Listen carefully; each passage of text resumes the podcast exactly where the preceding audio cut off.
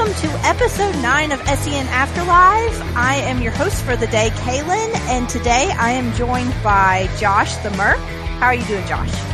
I'm doing pretty good. How are you doing? I'm doing pretty good. So this is New Year's week. So we began the week in 2019 and we have ended the week in 2020. And uh, this is the week that we're going to be talking about in terms of everything that happened on SEN.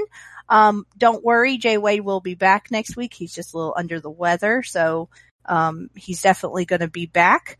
Um, how was your New Year's? Uh, I had a couple of uh, hard ciders and uh, just did some editing on my on my bed. Yeah, that's about it. Oh, that was more eventful than my evening. I don't. I, there was no alcohol. Um, I'm not sure I made it to 10 p.m. That that's how like over the last few years, that's how it had been. Uh, I've rarely made it to midnight, but lately I I stay up way later now, so I had no issue with it. Well, Darren has been suffering from the flu, so Oof. he was drugged on NyQuil and out like a light. I'm sure the baby was out like a light. So, uh, I know I didn't see midnight. I'm pretty sure I saw like 1 a.m. because the baby was then awake yeah. Or, you know, that might have been the night I set myself an alarm for 2 a.m. I can't remember what night it was, but there was one night I set an alarm for 2 a.m. so I could check Darren's temperature. and he's like, oh, you're, you know, you take such good care of me. I'm like, yes, I know, cause I set an alarm for 2 a.m. Always oh, fun times. Oh yeah. Yeah, great. I hope, well, luckily he's over it and they gave, they gave me Tamiflu. Um, okay. when, when I took him to the doctor, I was like, um, excuse me, I'm the one taking care of him. Can I have some drugs, please? Yeah. So, I, I, use the, uh, the powdered Theraflu. It's almost like a tea. It's, uh, yeah. I, really dig it. It works really well. I really like it. Yeah. Well, this is hopefully to prevent me from getting the flu from ah, okay. him. Yeah. And we've just been keeping, we kept him away from the baby while he had fever and I've yeah. Lysoled everything and washed everything. And I'm just like, ah, oh, she cannot get the flu. So knock on wood. She hasn't gotten just, it yet. Just wait till she goes to preschool. Oh yeah, I'm sure she'll get everything it's in anything. Terrible. My kid been, was sick for the first three months. That's what she, I hear. She just got over sickness, but that's because she's been on Christmas break. Yeah, I, I, I hear that it's really awful because, well, and actually I experienced that a little bit too, even though I teach adults just yeah. going from being, you know, mostly at home and not around a lot of people. And then all of a sudden you're crammed in a classroom with a ton of people. You know, I, I always get sick at the beginning of a semester. It never fails. That'll definitely do it. I, yeah. last year I went to New York Comic Con. Uh, I should say 2018 because technically last year was 2019. Uh, 2018 I went to New York Comic Con and I got sick on the last day. I got the, the con flu. Yeah. This this past year when I went, I decided I was gonna take those airborne chewy supplement things. I don't know if you know what those are. Yeah. Mm-hmm. Did not get sick. Awesome. And I was in, That's good to New, know. You know. In New York City, a lot of people, all this other, all, this, all this other stuff. Yeah, did not get sick. So I highly recommend that. If if, uh, if you're ever going to be in like a big area or something like that, try those airborne things. There, and they, they, they taste pretty good you know, when, when I feel like I might be coming down with something, but I'm not sure, I usually do those Emergen-C powder yeah, things. Yeah, yeah. And yeah. So those have saved me a couple times. And also someone recommended to me, uh, for the baby, and I actually did this, is to rub Neosporin inside her nose, just to sort of help as a preventative since she yeah. wasn't sick. And so that might be something that, you know, is good and helps keep things clear too. So yeah, yeah. So it it could kill some stuff before it ever even makes it into your system. But yeah, I think everyone has something right now. That time of year. Yeah, I yes. just got over some bronchitis, so I, I get oh. it. So yeah, I forgot to even tell my mom Happy New Year's. Uh, she texted me at like 4 p.m. and was like, Happy New Year's, by the way. And I'm like, oh shit. Because I was take care of Darren. yeah. like I was a little busy, ma. Yeah. So we did not get a Wednesday show, but we did get a Monday and Tuesday show and a very long Tuesday show. Yeah, I noticed and, that. It was like over three hours. I was yeah, like, holy be- shit. Because people were just asking all sorts of questions and everything. And then we did get a Thursday and Friday show, which we will get into all of that. But of course, also on Thursday is Schmoedown backstage. So I assume now that we're past the holidays and everything, I assume it's going to be a more regular thing. It was sort of sporadic there at the beginning, but we had too many, I assume many he's gonna- holidays. Yeah, I assume he's gonna do it every week. Yeah. Uh, and that'll be like one of the new shows. So Yeah, and this was a very interesting episode because um he just had a, a packed house. yeah, I didn't get to, to, to watch it. I watched some clips. Uh, I saw some of the stuff about the, the Robert Meyer Burnett and Kaiser stuff that we'll talk about in a little bit, but um, I still got to watch the whole thing because I like to take notes so that I can talk about it on Talking Schmoedown. Of Um, course. because there's usually there's some a whole bunch of good stuff that I can talk about there. And since there's no actual matches, I'm gonna need some something to talk about. Yeah. So why don't you just summarize for us a little bit of uh you know the big highlights of the news that happened in in the world of Schmoedown this week. Well, uh, as I talked about on on Talk Schmoedown, they they announced a whole bunch of stuff over the last like week or so. Um, they announced the undercard for the New York show, which is going to be Andrew Guy and Robert Meyer Burnett. Uh, I think that was it was either on last week's backstage or on uh, an episode of SEN Live. I can never remember because I watched all this stuff and it's very it's so similar because it's in the same studio. It's got Christian. It's got some of the same people. Half the time I forget which one that they they they say it on. I do too. Yeah. Um, they're doing a number one contender match with William Bibbiani and Paul Oyama. It'll be sometime in between the New York show and the Atlanta show. Uh, the winner will face Ben Bateman at Atlanta because, and that'll be his first title defense. Um, Alex Damon is entering the Inner Geekdom League and he'll be facing off in his first match against Emily Jacobson at the Atlanta show.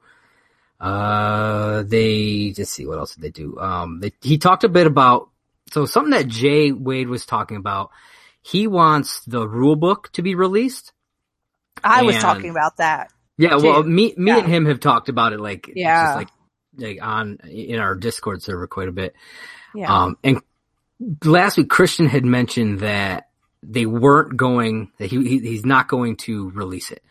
But then this week, I think it was Yeah. today on, on today's show, uh, he said that they're going to down eventually. So I don't know what's happening. And then, and then he used his, his, his troll voice on me because I, on my, on the, my most recent episode talking Schmoedown, I like kind of went in about how, you know, he, he wants it to be a sports league, but he's not going to release the rules, which all sports leagues, you know, all the fans, they have access to the rules of the sport.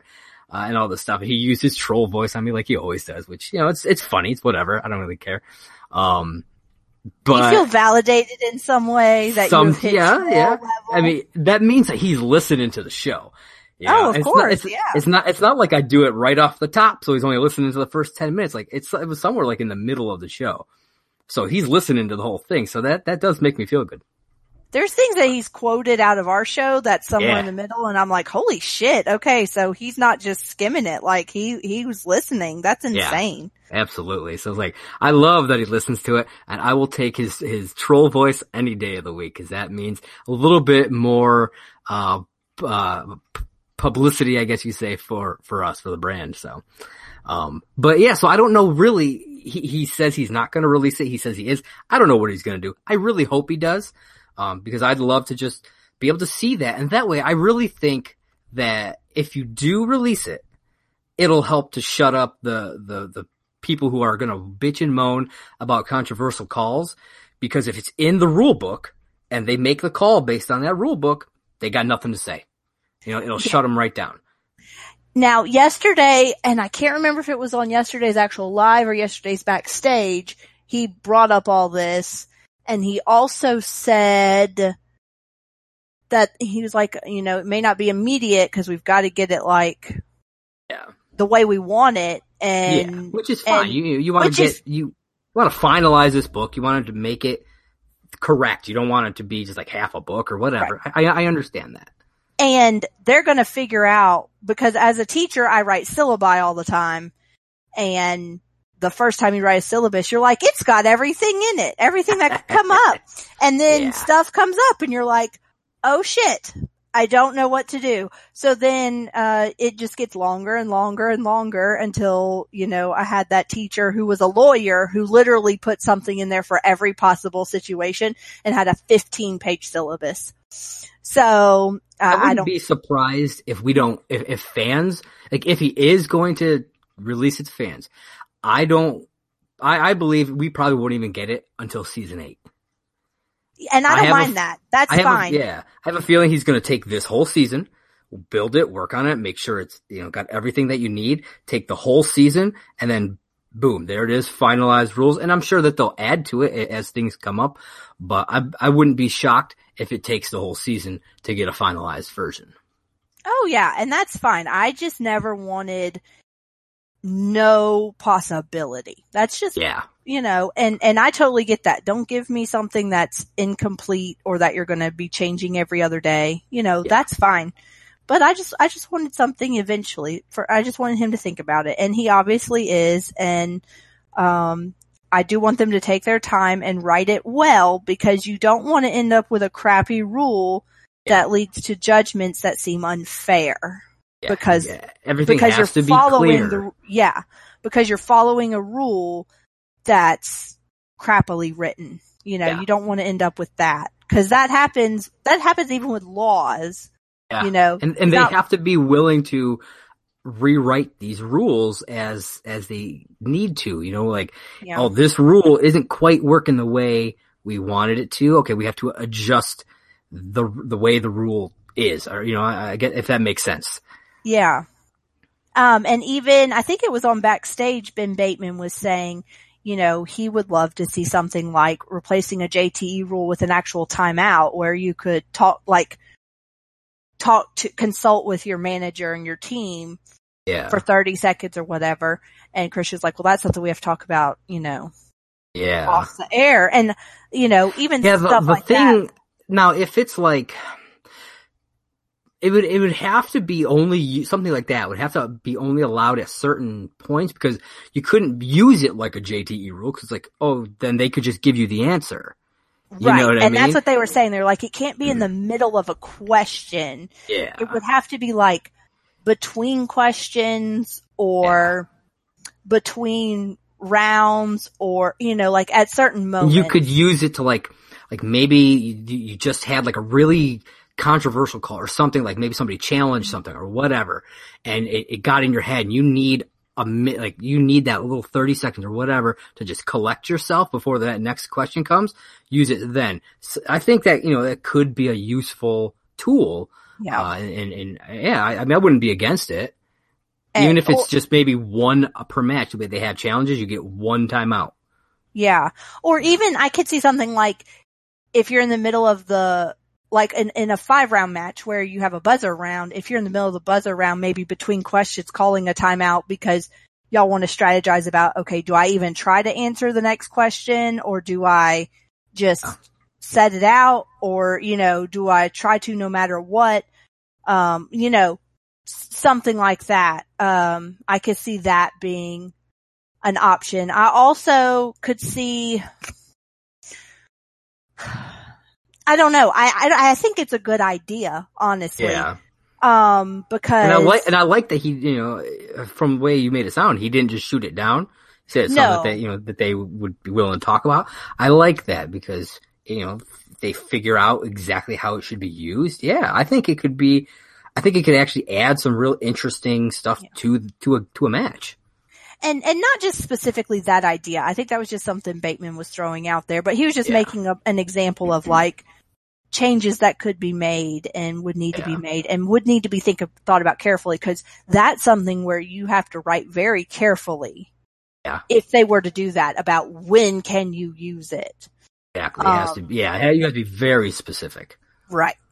Um, and just, you know, I just, I want that rule book so bad though because it's been, it's been just so, I'm just such a rule person Yeah. that I, I just, it, it, it's in my nature. I would read that thing cover to cover probably. Yeah, me too.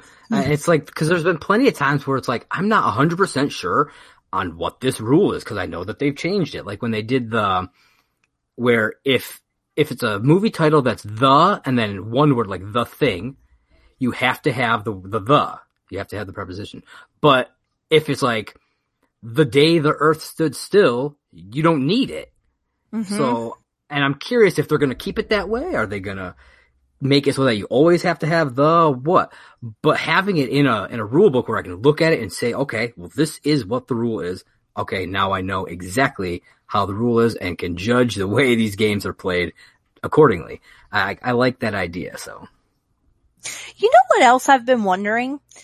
How come in singles, and I've been thinking about this for a long time, how come in singles and Inner Geekdom and Star Wars, it uh, have none of them have the same number of questions in the first round or in the second round? I think it's just to kind of make things a little bit more interesting, like and kind of mix, like to kind of almost like separate the way the gameplay of each league, I guess you could say, or each division or whatever. Uh, Yeah, because it's eight and four for singles, Right. I think it's Ten. eight and six for teams, ten and 10 and 5, for five either Inner Geekdom for or Inner Geekdom and Star Wars. Yeah, Yeah. But to me, 10 and 5 makes the a most weird sense. one. I, I think it's like five is kind of weird to me. I don't know why. I I mean I like the number five, sure, but for some reason it not being an even number throws me off. As a math know. person, I like the 10 and 5 because Yeah, you I get that. I, you I get guess I 10 never point, you could get 10 points in round one. Uh, well, 11 because get of the 11, bonus. yeah. Yeah, you could get 10 points without any steals. You could get 10 points in round two and then you could get 10 points in round three. So Never for, actually thought about it that way, but yeah, so that's the one I like that. the most. And I could see round two, like wanting to lessen it a little bit because Yeah. you can steal, yeah, but because theoretically you, if you got all of your two pointers in round two and stole every two pointer off of your opponent, which never happens, but it could, you could If get that did 20 happen- points. yeah. Well, if that if that anyway. did happen, that would be the end of the game. I feel like there's no way. Yeah, you're, they're screwed anyway if you do that. But I just like it because it's 10 points, 10 points, 10 points with Yeah. some, you know, so that's just me. But I've always found it weird. I'm like, why is it not the same? I get why it's not the same for teams. Yeah. Totally get that. Teams is a different beast. But, um, then oh, and then if it's like a, a triple threat or more, the second round is only three questions, right. and that's that's just a, a time saver, realistically. Yes. Yeah. But, yeah. I figured that one. yeah. And it's like I I do like like okay when when you're in in inner geekdom you, you have the, those ten questions, so it's like they're really spanning all the categories. But I will admit, sometimes those round ones feel like they drag on a little bit hmm because there's so many questions, you know. And then if somebody gets a perfect round, And it's like it's only two extra questions, but it feels like that's most of the time that's the longest portion. Um, sometimes round twos can be kind of long, uh, depending on if they milk it, if they're going multiple choice, all this other stuff. But I don't know, for some reason, so like I have noticed occasionally where it's like, man, this round is just dragging on. Uh, but I, I mean, I wouldn't change it because I do like them having the more questions, but yeah, I, I, I don't know if he has a specific reason as to why he does it that way. If it's if it's just to differentiate them, or if he uh, came up with some like some weird system in his head that's like makes sense to him. I, I have no idea. I'd love to hear his take Yeah. on why uh, they're all the different amounts like that. So yeah, uh, hey, Christian- Christian, if if you're listening, yeah. please share your insights. I'd love to know uh, why. I might have to maybe send in a, a, a question or something like that to uh, SEN Live, see if you get answered that way. Yeah, yeah, yeah, yeah. Um, I I didn't get to watch live today, or totally would have been sending in questions because of Uh, it was such a good episode. yeah, Yeah, the the Schmobot was on fire. yeah, Like, I'm talking like three or four Schmobots literally in a row with no break in between. That yeah, several times. And Mhm. so many nice people because it's it was uh, uh, Roxy and, and and Riley on. so many nice people just, you know, it, it's one of the best times. Uh, a few people bashing, uh, Collider, of course, but, you know, Roxy and Riley, they were, uh, they were classy as possible about the whole situation. Oh, for sure. And we are definitely going to get into that in, in a little bit for sure. Um, towards the end of the show and Yeah. why they were on the show. Oh yeah. yeah. Uh, as, So- as far as some of the other Schmoedown stuff, uh, you know, they, there was a big announcement that Jay Washington would no longer be uh, a manager. He, he's got a whole lot of stuff going on, uh, you know, with all the his wrestling career, his comedy career, uh, everything that he's doing. He's just not going to have the time to do it, but he will be consulting, um, with Winston's team, the swag squad. So that'll be Mhm. cool. Um, but that means that it is now nine teams and that's it. So Jay was, was the number three pick. He's out and everybody else has moved up a slot. So like, or no, he was the number two pick. Uh, he's out. Everybody just moves up a slot. So like Roxy has the number two pick now and, and, and so on. Yeah. Um, And, uh, I have a bone to pick with Jay Wa- Jay, shit, Jay Washington. I'm sure you have a bone to pick with Jay Wade too, but I mean, always, but, um, so it, Darren had the flu and we were watching, I think we were watching Monday's episode, but on Tuesday, cause Darren had slept through it on Monday cause he was feeling just awful. And my mother-in-law offered to bring us some food. And right when she walked in the door, Jay Wade, or shit, Jay Washington said the N word. And my mother-in-law goes, what did he just say? And I go, Oh oh, he's a comedian. He says stuff like that. And I just like played it off, but I'm just like, really? Really? Like, th- like she was in my house for like three minutes. oh my God, that's fantastic. Oh, I was so embarrassed because not, I mean, I don't care if he says it, but Yeah. just the fact that she, like, that's, you know, it's your Yeah. mother-in-law. You're like, That's, oh, okay. Hmm, sorry. Um, that's fantastic. When him and, when him and Winston were on that show together, it was just wild. they really are the best. Uh, I love when they're together. Like you could tell they're buddies. Have you ever watched their, like when they do their reviews and stuff? I haven't watched as much as I wish I had. Cause they do a lot of stuff together. Uh, I remember when, uh, Popeyes came out with their chicken sandwich, they did a video trying out various different chicken sandwiches to decide which one was the best. Oh my God. It is, it is really funny. If you haven't watched it, you should check it out. Oh, I've got to go watch that then. Yeah, Um, it's weird. I'm subscribed to their channel, but I don't get not like I they don't pop up in my like recent feed. I don't know if I'm subscribed or not, to be totally honest with you. But I just happened to, I think he like posted it or something on Twitter and I watched it there. but I hate the way YouTube and uh Apple Podcasts both do this where they they basically put the stuff from the channels you watch the most.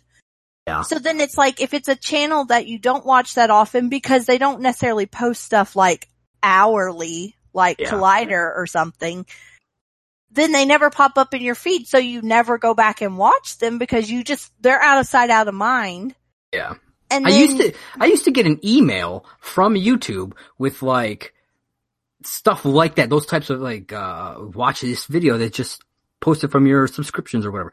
I don't know when the last time was I got one. I don't know if they just don't do them anymore or what, but I used to get those and I used to find a lot of cool stuff that I never probably would have watched off of my, the, the things that I subscribe to from those emails. But yeah, I don't know what happened to that. Yeah, occasionally I click on a channel that I'm subscribed to just because I haven't seen anything from them and they've got all these videos and I'm like, Yeah. why aren't these popping up in my feed? So I've got to make a point to, and look, yesterday I sat and subscribed to all sorts of stuff because oh, of I'm sure. Yeah. everything that happened. So, but we'll get into that in a few minutes. Um, so my understanding is that Christian also changed it so that only the top five teams are protected where they have to be picked together yes. instead of the, which makes sense. Ten freaking teams is a lot of teams. Like Well, that's way- too many. the way it was before, so it was the, the top five protected teams, so one through five were guaranteed protected, meaning if, if someone, uh, Drafted. drafted. Mike Kalinowski, Chance Elson automatically would be their next pick, no matter Right. what. They, what, it, what for six through ten originally is what he called soft protected. So say time machine because I think they're like number seven. Um, before all of this, it would have been if someone drafted Janine, they would have the choice to say, I want to take Ethan for my next pick. Or they could say, I don't want Ethan. Let him go off and, and get drafted by somebody else. That's the way it was. Now there's absolutely no protection. So if someone drafts Janine, so if someone drafts Janine and they want Ethan, they have to hope that Ethan is still available at their next pick. Yeah, I, I, I don't think they should have been protected because that's, you're just protecting too many people. Yeah. And so, I mean, you're already protecting right now. Well, obviously the actual champions. All the champs are, are, are obvious. Yeah. But yeah, it's corruption, odd couple, the family, Shazam, and who's the boss?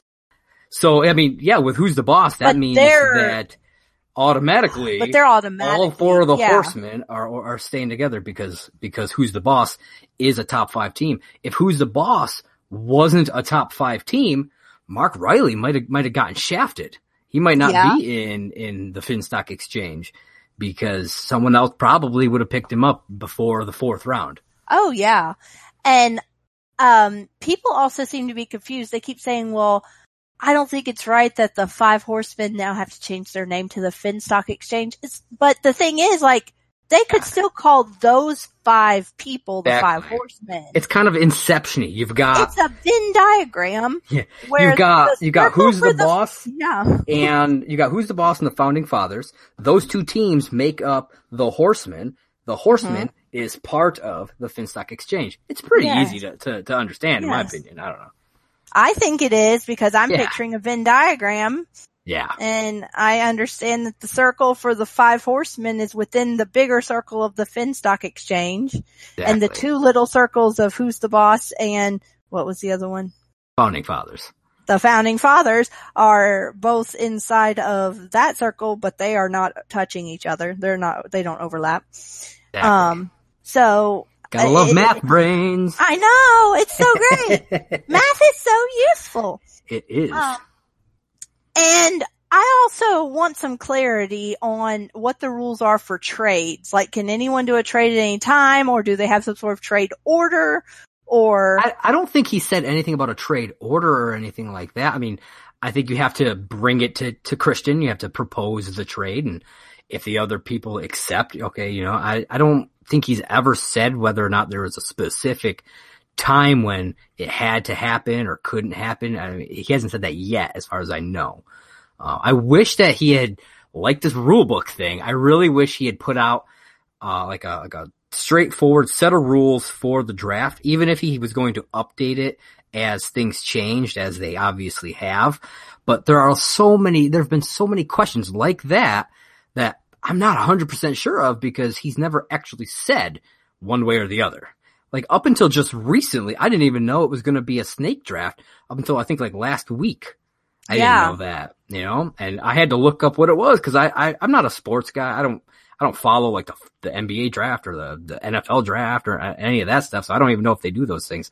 I don't play in like fantasy football leagues or anything like that. So uh, I, I, had no idea what a snake draft was, but when I, I, I, saw what it was, I was like, okay, it makes sense. Like, you know, it's an interesting way to do stuff differently, but yeah. Yeah, basically it's just so the same person doesn't have advantage all the way through. Yeah, which I like. Um, I think that's really cool. So. Yeah, it's definitely more fair than just a straight up 1 through 10, 1 through 10, 1 through 10. And, and speaking of, you know, the same person not having uh, the advantage all the way through. That brings us to this big trade. You were talking about trades, this big trade that happened uh, on, on on backstage.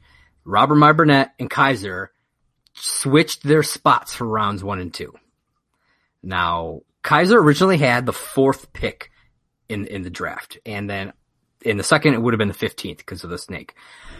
Robert Meyer Burnett had picks nine and ten because he was the last pick and would have had the first one around two. So they mm-hmm. swapped, which I think is a brilliant move on both their parts because Kaiser is, his first round is locked up with Kevin Smets. So no matter if he's got the first pick or the last pick, it doesn't matter. He's taking Kevin Smets. So it doesn't matter and it's guaranteed. So it's not like someone can steal him. Robert Meyer Burnett, on the other hand, was originally that last pick, but being moved up to number four, that's a huge advantage for him. A huge advantage. I, I did my, my like two round mock draft prediction. I have a feeling you may see him steal corruption away from Shannon. Because I think that Sam Levine is going to take Shazam personally. Uh, and even if he doesn't take Shazam, like say, let's say he takes the family, either way, it doesn't really matter because he's not taking corruption. There's, I, I really doubt he would take corruption. Um, Roxy's gonna take the odd couple. Uh, and I think, who was the, the third one? I think, oh, it was, uh, no, it wasn't them. It was Coy. Um, I don't see Coy taking corruption. I just, he might, but I Mm. really don't. I, I see, I have him taking, uh, the family, taking Andrew Guy, cause the whole thing that he wants is he wants people who are super good on the, on on the mic. Now, yes, Mike himself is, is good on the mic. Chance, not so much. Andrew Guy is phenomenal on the mic. And Drew McWeeny has actually gotten really good on it as well. And they are a powerhouse together. So that's why I think that Kaiser is gonna, or not Kaiser, that, uh, Coy. Robert Meyer Burnett is gonna take corruption in that, in that fourth pick. Uh, and then I think you may see some trade stuff happen, um, with Shannon in order, cause I, she, Yeah. she, you know, she wants Mike. There's no way she's gonna just stand by and let Mike go. But Robert Meyer Burnett with that fourth and 15, if he, if he just steals corruption, that take, that's those two picks locked up and he could trade himself for something better. So Um, I, yeah, and I'm looking at the draft order and I'm thinking to myself, like, who else could do a similar kind of switcheroo to what Robert Meyer Burnett and Kaiser did? And the thing is, Shannon has no way to get above yeah, Robert Meyer Burnett because Mhm. Sam, Roxy, and Coy don't have any protected drafts, draft Yeah. So they're not going to trade down. Um, same, same with Tom because Tom's above Yeah. her too. Yeah. Nobody, nobody But above Tom- her is gonna, well, and gonna Tom, trade with her. even if she traded with Tom, she'd still be below Robert Meyer Burnett, so it wouldn't That's do her true. any good. Yeah. Like yeah. she would effectively be in the same spot because Dagnino's picks are locked in. I could see though either uh, Winston or Emma proposing a similar kind of deal with Dagnino, um, because it you know to, it does to move up. Yeah. to move up because it does Dagnino no good. And now it doesn't only- matter for him. Yeah. Now the only thing is for him, it doesn't matter all the way through the fifth round. So I don't know if he, I don't know if it's worth it to him. Yeah. Cause it, like, it's really, it's what would he get in return? He Yeah, wouldn't like- get a whole lot because by fifth round, I mean, you're not Well- looking at the people you're really, really fighting for anyway. Unless, unless they're allowed to give up a complete pick, like say Emma says, okay, I, I know if you give me your first two rounds, well, I get, really, I would just say your first round because second round, it would drop her down lower than she already is. So if you give me your first round, if you switch with me, I'll let you have my fifth round. So like she wouldn't even have a fifth round pick. So Mm. Tom would get like two picks in round five. Something like that I could, I don't even know if it would be allowed though. See, and that's the thing. There's these rules. I don't know what is and I isn't don't know. allowed. it's allowed in things like, um, NFL and stuff. Like Yeah. you, people trade, uh, you know, people trade a player instead of like trading a player for a player, they'll trade a player for draft picks Yeah. later. So you can have a team that doesn't have a single draft pick for like two or three rounds because they've traded away their draft picks and then another team has several draft picks in, in the first round or something. So in terms of sports, it, there's a precedent for it. it. In terms of if Kristian would consider it, um, okay or approve it, I don't know. I don't know what that, I could see like, hell, maybe, maybe even Coy being like, if you, maybe make, having him make a deal like you draft Mike and I will give you my pick in one of these other rounds, whether it be hell, maybe she'd give up her first round pick to Coy if she if he takes Mike and then trades Mike for her round one pick. So Yeah, like Coy, like Coy, Coy would take Mike, so Mike's off the board from anybody else, and then he would get that six that six round that sixth pick in the first round, and Shannon would get. I mean, who knows? I mean, they could do something like that, or maybe he would want both her first and second round picks, and so like she wouldn't get a pick for for a little while or something. I don't I don't, I don't know. Yeah. I mean, there's lots of things that they could do. It's Yeah. just a matter of how they think strategically. And I think it's something that'll Yeah. develop over time too. Like if they keep doing drafts like this, uh, Yeah. drafting. Yeah, that, I'm curious if they're going to do this every year or not. I would assume they're not going to mix things up every year only because, Kind of crazy. yeah. and I mean, I guess you could like every year mean, we redraft fantasy football. Yeah, I was gonna say. I mean, they do drafts for others. I mean, maybe they it would be like, okay, you can drop some people off your team, and those open slots you can use to draft other people, eh, but you don't have to drop anybody if you don't want to. I, I don't know, something like Yeah. that maybe. But as opposed to just wiping it clear every single year, which would kind of be like, well, that's sad because you know we just got used to these things for that whole year, and now it's gone again. Yeah. Hmm. Well, it certainly has been an interesting week in Schmoedown, even though there hasn't been any matches in a while. yeah. Oh yeah. Yeah, definitely some crazy stuff going on. So So I don't know why, but Darren and I last night stayed up till 11 o'clock rewatching this past year's free for all. I don't know why. Uh, it got to be 11 o'clock and I'm like, why did we stay up this late? Just to watch something we watched when it came out. I have to I have to go fun. through and start rewatching some stuff because uh, I'm going to be uh I guess I'll announce it here. I haven't announced it uh, outside of like Twitter or whatever. Um, I will be competing in a Schmoedown trivia match for uh, one of the for the fan leagues. They're doing this big trivia thon. It's called the Trivia for Thon. Thon. Uh, it's it's an organization, I believe, um, for uh, some sort of medical research kind of a thing. Uh, and they're doing this big, like week long trivia thing where it's like you got we're doing the one I'm in is a uh, they're calling it the reactors rumble. So there's a bunch of reactors like um uh call to action I think is going to be in it. I think dedicated to art's going to be in it. Abby Friel is going to be in it and I'm going to be in it as well. But it's all Schmoedown trivia, not movie trivia. Schmoedown trivia. So I'm gonna have to rewatch a whole bunch of stuff. So uh, if you guys are you know out there, check out uh, this this trivia for thons. Uh, trivia, then the number four, and then T H O N, and then the number two. Use that hashtag, and you'll find uh, all kinds of stuff about it. So definitely check that out. What wrong answer did, um, uh, shit, I can't even think of what wrong answer did Bespin. Mets give pertaining to Spider-Man?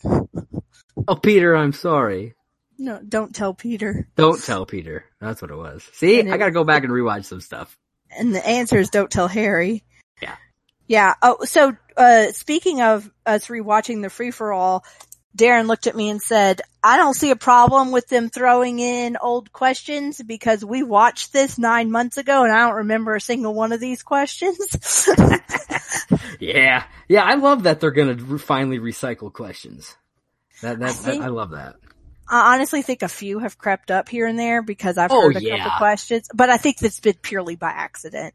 There, there was Oh. one, I don't remember what it was, but there was one uh where literally in the next match of the like because I, don't I don't know like how they were what order they were all filmed in, but literally the next match it was like the was exact same question. Who it was directed just- the ring? yeah, that that's what it was. Gore Verbinski. I, I, that came up twice, like within a week of each other. I was like, what? What are they Yeah. doing here? I'm assuming that just like that question was just written probably by two different people and placed in two different categories or something stupid like that. You know, and it happens. Uh, and they nobody caught it. So anyway, it is Yeah. what it is. Yeah. Yeah, because the 2nd I'm time it came around, that- I said Gore Verbinski because I was like, I think I heard this question recently because I don't just know that answer. Yeah. Yep. Um, that is still the the only movie in this world that I'm scared of. it scared the shit out of me. I was like 12. I take it you have not seen any of the others. No. Like rings and Well, all there that. was there there was the ring, there was the ring two, and then there's this new one that they I haven't watched the new one rings no. And then there's the No. original ver- the original Japanese versions of No. uh, Ringu and all that stuff. And then they did No. um, they did the Ring versus the Grudge. It was, it was a. Japanese one. Yeah, I think they did two of those actually. They're redoing The Grudge again. Yeah, that come that came out this weekend. I don't feel like it's old enough to redo already. Probably not, but I mean it's. I mean, what is it? Probably cl- at least close to twenty years old, if not more. Yeah, it's probably older than I think it is. Because I think I was in high school when it came out. God, it's Um, old. I mean, I was I was alive, so it's less than 28 years old, and I re- remember it. Um, I feel like it's maybe like 15 years old or something like that, but still, that's not that long ago. So Yeah, no, not really. But I mean, I, I feel like they've done remakes of stuff way early, like way closer together than that. So yeah, uh, I mean, I, it's not like it's unheard of, but yeah. Well, we have digressed. So, uh, it, did anything else happen in the Schmoedown world that we need to talk about? uh, I mean, I don't think anything too dire or important really that I that I know. Like I said, I didn't watch backstage, so I don't know if there was anything else that was uh, kind of popped up or anything. I mean, they're going to be doing. They they announced all the nominations for the for the awards, but the, Yes, the voting you the voting for yes, I voted. The voting for that ended yesterday. Um, I I, I voted. Uh, that's a pretty good pretty good picks, I think. Um, a lot of Willie Bibbiani to be you know if, if I mean, if you guys have been following the way I've been picking things, like with the uh, the two brackets, you know that I have a lot of faith in William Bibbiani because I had him and Shazam taking both those uh, uh, brackets, and they he took the the team bracket, and they almost he almost took the uh, the singles bracket. So I got pretty close. So I have a lot of faith in him for a lot of stuff. So Yeah, I love Bibbiani. So Yeah. I have nothing but the highest hopes for him in regards to anything. Well, And- and I'm pretty pumped because next weekend is the both the draft and the awards on the so it's next weekend on Saturday on the 11th. So it's going to be a, a good time. Uh, holy crap, that's Yeah. next weekend. That's that Yeah. soon.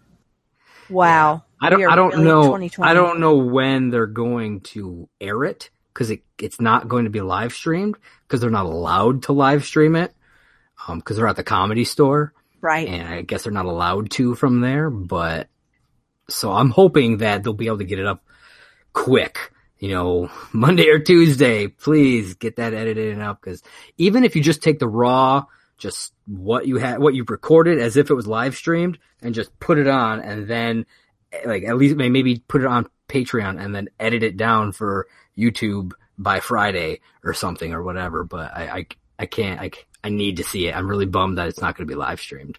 Yeah, because we're going to get spoiled on it. hmm Yeah. Yeah.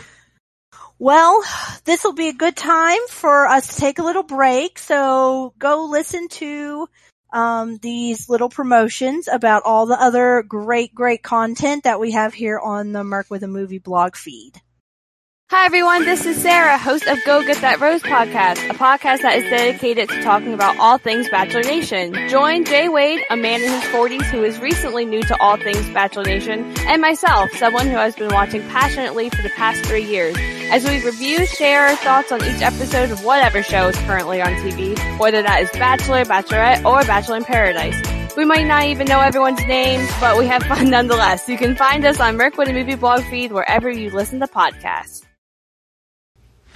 Hey there, Schmoedown fans. This is Josh the Merc Rainer, and I am here to tell you about my show, Talking Schmoedown. Whether it's Andrew Guy getting hit with a chair, John Rocha screaming outlaw, or the emotional retirement of the Shire Wolves, I talk about it all. So you can catch me right here on Anchor and all the other major podcasting platforms. So, as I ask every episode, are you ready to talk Schmoedown? I am.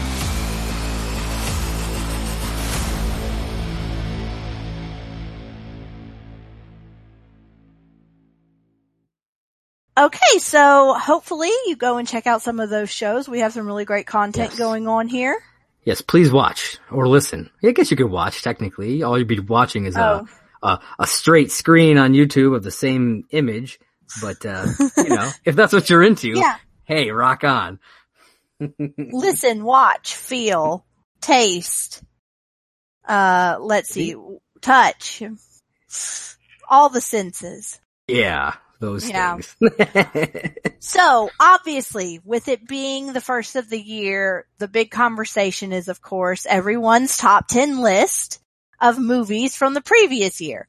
So us here at Merc with a Movie blog, we each made our own individual top 10 list. And by each, I mean Josh, Sean, Wade, me, Sarah, my husband Pookie, Mike, and David B. We all made our own individual top 10 list and then we compiled them into a joint list. So, uh, Josh, I think I'd love to hear your list first. So from 10 to 1, what were your top 10 movies of 2019? Okay, uh, I'm gonna I'm gonna be a little bit like Ben Goddard here and break the rules a little bit and give some honorable mentions too. I'm gonna do more than just my top ten.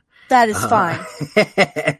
um, I really wanted to to give a, a shout out to a couple of movies that came real close to hitting my top ten, and that's uh, Knives Out, which was fantastic. I, I absolutely loved that one. That that was like my number eleven, and then Little Women, which I just saw uh, yesterday, last night. I've it- not gotten to see either one Oh. and I want to see both. Knives Out has some fantastic performances in it.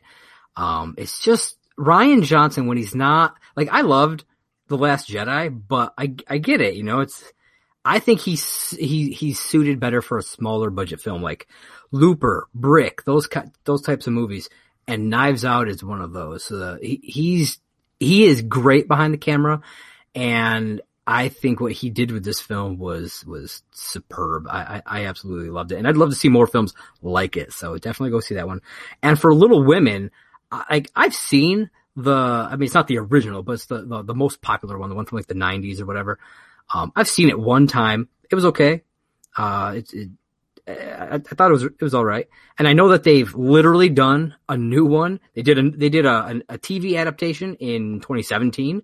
They did a modern adaptation in 2018, and then they did this new one this year. So like they've been doing a lot of Little Women lately. Um, but this one was fantastic. It's got Saoirse Ronan.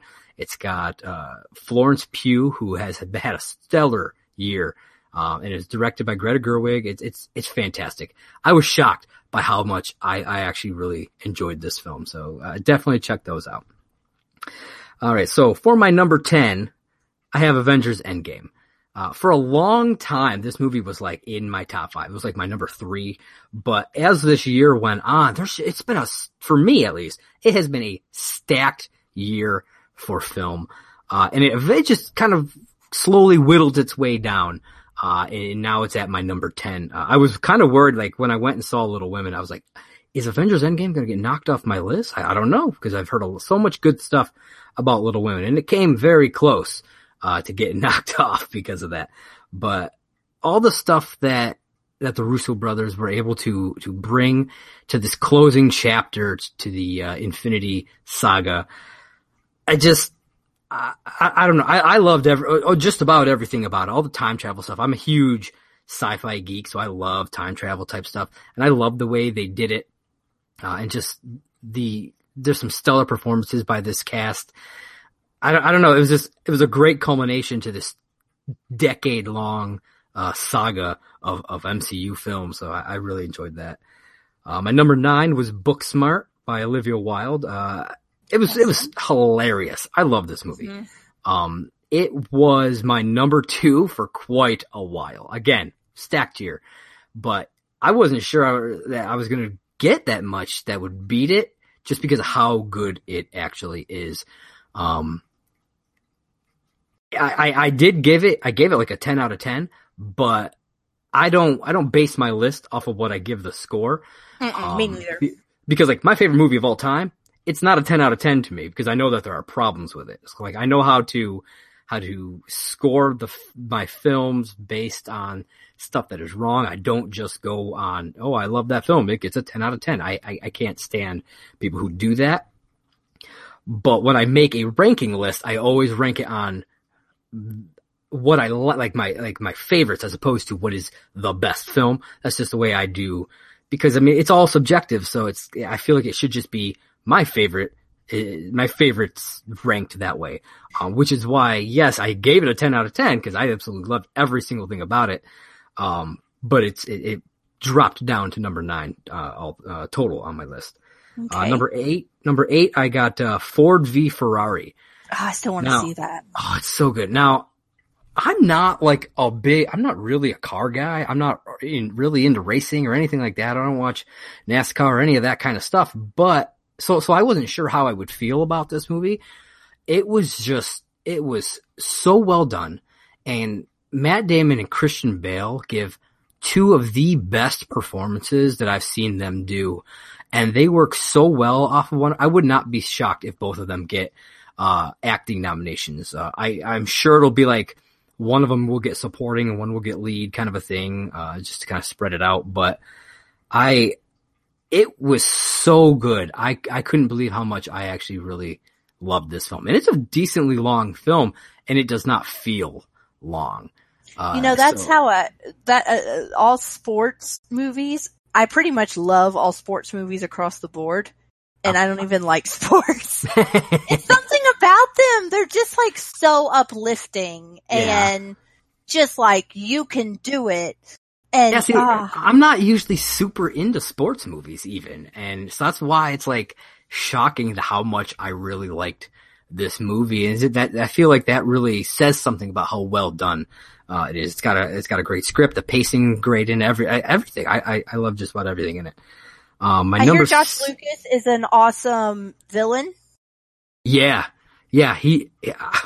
I don't, I haven't seen him in, in a ton, but he was, From Alabama. He was real, I haven't watched that movie in so long. It's, it's Me neither. been a very long time since I've seen that movie.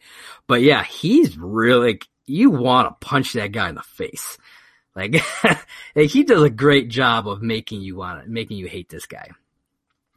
Uh, so my number six, uh, was one I just recently saw, and that's Bombshell. Uh, it's the one about the, the Fox too. News scandal. It's got, uh, Mhm. Charlize Theron, uh, Nicole Kidman and Margot Robbie and, uh, John Lithgow in some amazing old fat man makeup. It's, oh, it's so, the, the makeup across the board in this movie is incredible. If it doesn't at minimum get a nomination for best makeup, uh, I, they're out of their mind because this is just, you, you're transported. Like I don't, I don't see these actors when I'm watching this, particularly, uh, Charlize. When I first saw the trailer for it, I was like, I didn't even realize it was her until I like had to look up who like who was in this movie. I, I couldn't believe how good it was. Um, but it, this movie is tense. They don't shy away from stuff. They really get dirty with it, and I, I really, I really loved everything about this one. Um, my number five was Marriage Story. Um, this one was was rough for me to watch. Uh, I've been going through a lot of stuff myself, uh, very similar to all of this, and so I wasn't I wasn't sure if I should even watch this movie when I did, but I I did, and I'm I'm very glad I did. It both Adam Driver and Scarlett Johansson give two of the best performances of their career, and I just it tore me apart in in both good and bad ways. But I don't know, it's just it was so well done and I have a hard time finding something wrong with this movie, even though I almost feel like I should just because of how wrecked it made me. But there's, I, I don't know, it was everything about it. And the fact that it's a Netflix movie really impressed me too. Cause normally you think, oh, Netflix movies, they're not that great, but they've been doing some fantastic stuff. And, uh, if you, if you haven't watched Marriage Story yet, I really, really recommend it. I, I honestly wish that I had been able to like see this on, uh, like on, in the theater. Cause that, that's how good it was. So. My number five. Oh wait, what was that? Oh yeah. So that was my number six. Yeah. Number five is Uncut Gems, the Adam Sandler one. Holy shit. He I Haven't seen he, that either. he is my pick for for best actor. This performance is something you've never seen from him. He's done some dramatic stuff, but what he does in this movie is off the charts. And I really hope to see more uh, of this type of stuff from him. It's tense. The cinematography is amazing.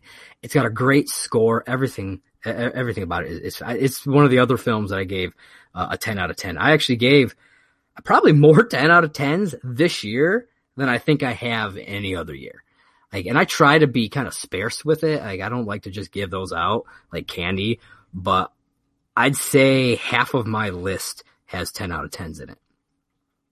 Uh, That's my next one, my number, yeah, my number four is Joker, which I've seen it three times and have loved it more every single time. Um, it's visceral. The score is one of the best scores I've ever heard. Uh, and if it doesn't win best score, I'm, I, I might just riot on, on Twitter because of it. um, Joaquin gives one of the best performances, uh, of the year. He definitely should get nominated for that.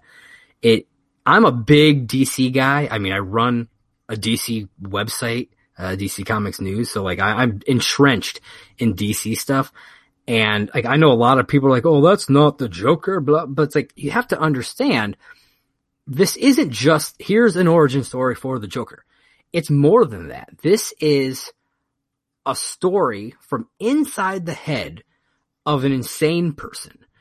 He's telling us this backstory, similar to what you get in The Dark Knight, when he's telling all these different uh, origins of himself. But you see it all. This is this is one of those stories, but you actually get a full movie seeing it. You know, it's all he's he, it's all in his head. He's telling you these things, so you don't really know what's real and what's not, and you even see some of that in the movie. Uh, you know, some stuff that all of a sudden you find out isn't real because he's a very unreliable narrator. Um, and it, it, it, every time I've seen it, you, you know, you pick up on new things like, um, if you look closely, all of the clocks in the movie are set to the exact same time because it's all in his head, you know? So, so it's like time's not really moving. It's just him telling the story and all of the clocks. It, so it's like it, when I, cause I think I caught that on the second viewing and that blew my freaking mind. Uh, it's, it's just little things like that, uh, that just, it really skyrocketed this movie and I've loved it more each time that I've watched it. Interesting. Yeah. Uh, my number three, uh, is one that I just recently watched. Uh, I, I rented it, uh, uh, from Redbox and that's the Peanut Butter Falcon. Uh, I really wanted to see it in theaters. I just didn't get a chance to. Everybody was raving about it. And I, when I finally re- rented it to watch it, I was like, there's so much hype that I was, wasn't sure if it was going to live up to it. And it totally does. Um, Shia LaBeouf is in rare form here. He gives a fantastic performance. I've heard that his performance in uh, Honey Boy is is just as good, but I haven't seen that one yet. Um, so this is like a great comeback year for him apparently. But yeah, it, it's got everything is great in this movie. All the performances are fantastic. It's got a very heartfelt story to it. Um, and, and as somebody who loves professional wrestling, you know, you get a, a, little bit of that. It's not like entrenched in it, but it, it, it does cover this movie. It is, you feel it throughout. Um, and you get some cool cameos from, from some wrestlers, which is really neat. Uh, I, I really, it surprised me just how much, uh, this one really hit me and how much I really enjoyed it. And I found out I thought this was a rated R movie because they dropped the F bomb like at least three, three or four times in this movie. It's PG 13 and I don't know how they got away with that personally. Um, I always- there's a I couple always- movies that get away with it. I always thought that the, the hard and fast rule was only, they only got one. That's like the, what you we've always heard. But apparently that's not the case. I don't know if that recently changed or Mm. what, but No, because the movie The American President, they dropped three F bombs, but something about how it's used. Huh. Um, if so it's like not, if it's not used sexually or if something it's like. If it's not used to be like, yeah, Yeah. Uh, they could get away with a couple extra if there's nothing else really in the movie Interesting. are worthy. Um, and you, uh, if you go on IMDb in the trivia of the American president, it explains why it's only PG-13. Huh, okay. Um, and, uh, so it's happened before, but it's, it's rare. It's really rare. Uh, because normally if you you're dropping that many F-bombs, there's also other stuff going on, yeah. you know, that automatically would disqualify it. So that movie in particular is one of those movies that I watched and I'm like, it's well acted. It was well scripted.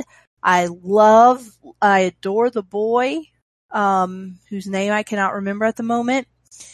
Um, there, I, there was nothing I could like nitpick that was wrong with it. It just did not click with me. Yeah, I mean that happens. Yeah. Uh, not, I'm, I'm sure there'll be movies on your list that I was like, eh, that's okay. Yeah. But, but yeah, I, I don't know why. It just, it really hit me and, and like, I, I, I uh, toward the end of it. So like, uh, I don't know. It really hit me in a, in a pretty strong way.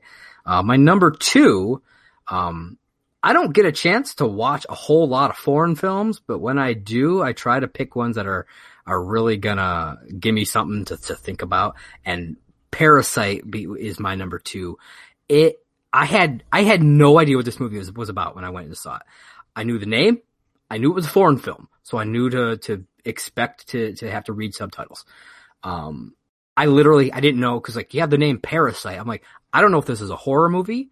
I don't know if this is a drama. I don't know if this is a comedy. I have no idea what this movie is about. And I was absolutely floored. I'm actually really glad that I didn't know anything about it because I was able to just get a completely raw, untainted, uh, experience from this movie. And it was phenomenal. Um, it, my, the, the movie that I have at my number one has been there for a while. Uh, so the fact that this one got up to number two and stayed there for, for the, the entirety of the time, uh, was very telling as how good it was to me. It's just, I, I don't, it was fantastic. Everything about it. This was another one of the, the 10 out of 10s for me. Did you get a chance to see Parasite? No. So Okay. most of the movies that are on your list that are not on my list, almost every one of them is not on my list because I simply have not seen it. Okay. Uh, I highly Um, recommend checking out all those movies that you haven't Oh seen. yeah, I definitely want to. And it's, it's just a lot of it is a matter of we have to be very choosy about what we see in theaters because we have to line up a babysitter and all of that. And we have to strategically pick what outings we choose to do. I- Um, the, the first two years of my daughter's life, I saw barely anything in the theater. So I totally get that. Yeah. We've probably seen more than most people. Um, because since she's been born, we've seen The Rise of Skywalker twice. um, jo- uh, no, no, Joker. Yeah, Joker. Um, The Lion, no, we, mm, yes, The Lion King. Yes. We saw that when she was very young. That was the first movie we saw. And some, there, that's not it. We've seen other stuff. We've seen, You, you, you know a good way, like with a baby, a good way to see movies? The drive-in. Do you have drive-in out there near you? nope.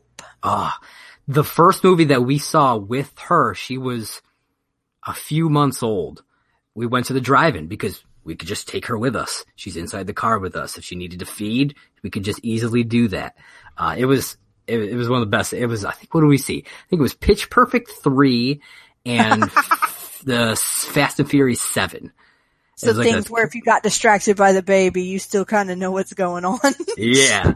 And I was like, okay, this is cool. And then, uh, you know, when she was two, I started taking her to, to the animated movies. I think the first one I took her to was Despicable Me 3. And so like, I've seen like every animated movie that's pretty much come out because I'll take, she, and she will sit in the theater through a whole movie. It's, it's Oh, incredible. Yeah. do your do any of your theaters do the summer program where they show um not Older the newest movies? yeah older ones and it's like five dollars but you also get like popcorn and stuff Um, I have a few theaters around me. Uh, we have a movie tavern that does the, I think it's $3 and you get, uh, a popcorn. But the Regal that we have out here does one dollar movies. You don't get any like popcorn or anything, but the movie's only a dollar. So and it's like yeah, an older, yeah, not it's a like within the last few years animated Yeah. film kind of a thing. yeah. Yeah. they run them uh uh, two either two or all three of the theaters around here do that um and they run different movies and they're on different days so Yeah. you could see two movies a week with your kid Yep. and they don't care i mean if they've never seen it or even if they have seen it, it's their favorite movie they don't care because then they could go see it on the big screen and sing along with all the other kids you know Yeah.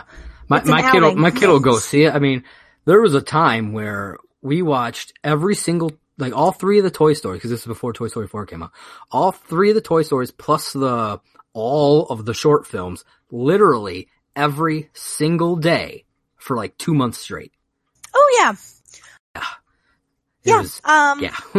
I, as a as a former child myself, I watched. Um, I was a little older than that, but I watched Titanic every night. But just Oh, the I- first I did I did that with oh, what you didn't want to get d- depressed watching the second tape? Yeah, no, nobody died. It just ended. It was a love story, and it ended. I, I, I did that uh, for a long, with for like three months with uh, the Wedding Singer. Every night God. I would put it on and go to to go to bed like with the Wedding Singer. I don't know why, but that that was my movie for quite a long time. oh, that's funny.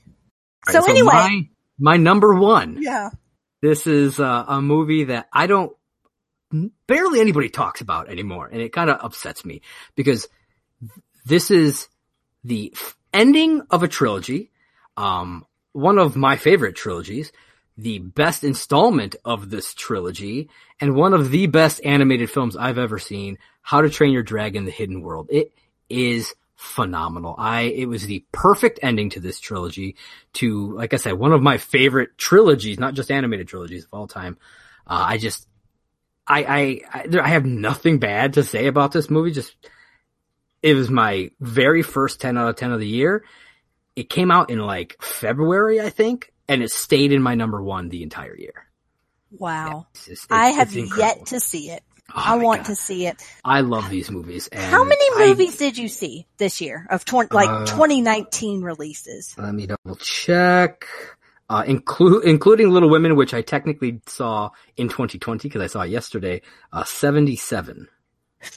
Oh, holy shit. Okay, I saw 22. And, and 22 is like a record for me. I don't and, think I've and that's and that was kind of low. Last year I saw 87. I was tr- I was hoping to break 100 this year, but um, there was a time frame where so like I had Movie Pass, and then uh, they were really screwing the pooch there for a while, so I dropped Movie Pass. I think in like January, and then got Sinemia, which was one of the other ones, and that was okay for a while. I, I mean, I was only getting like three movies um, a month, but I was only paying ten dollars, so it wasn't that you know what I mean? Yeah. was still a good deal. Um, but then they completely halted everything in the United States, and so I was like, well, fuck me, I can't, uh, I can't see anything pretty much.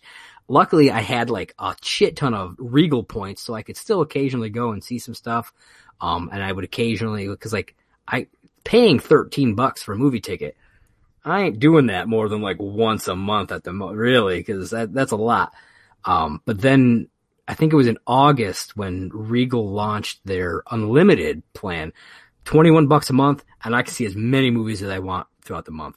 Uh, I think Awesome. I, s- I think I saw 10 in December alone, Holy cow. and I'm only paying, like, you, you go see two movies, and that pays for it. Oh plus yeah. you get, plus you get 10% off all your concessions. Done. I, I, I, it was the best decision I ever made. Um, and so yeah, I'm hoping that, uh, this year I'll be able to see, I'll be able to break that hundred in the, like, in the theater, um, or at least a hundred 2020 released films, whether they're in the theater or not, another story. I, I, I'm not hard pressed to say I have to see a hundred movies in the theater because that's, you know, two a week. That might not happen, but, Yeah. uh, a hundred 2020 movies and with me doing this 366 films if, throughout the year, like new to me films, I, I'm really hoping that a hundred, at least a hundred of them are, uh, from this year. So that shouldn't be too hard to do because as time trickles on, uh, the movies from earlier in the year will end up like on demand and, and everything. Plus, there there's so many like Netflix originals that dropped this year that I missed. That I was like, oh, I put that in my queue. I got to watch that. That'll be one of my 2020 or 2019 films. And I just never got around to watching them. So like that's something that I want to do. Like the movies that come out in 2020, I really want to keep up on those streaming ones as well to help boost that. So Yeah, that'll really help because those Yeah. are, I mean, you're already paying for it. Um, so that's my list. I'm going to just go real quick, just do them without saying anything else about them. My number 10 was Avengers Endgame. Number 9 was Booksmart. Number 8 was Ford v uh, Ferrari. Number 7 was Bombshell. Number 6 was Marriage Story. Number 5 was Uncut Gems. Number 4 was Joker. Number 3 was Peanut Butter Falcon. Number 2 was Parasite. And my number 1 movie was How to Train Your Dragon, The Hidden World. awesome. Okay, so like I said, I only saw 22 movies this year, and that was Okay. like So we're gonna hear we're me. gonna hear half of your list. All right. let's Yes, yes. And one movie that definitely won't be on that list is Midsommar because if you listened Ugh. to last week, I bitched about this movie. I, I, You're it- killing me, Smalls. no, I. Midsommar. So I hate The Ring because it scared me. I think Midsommar is only the second movie I've seen that I actively hate.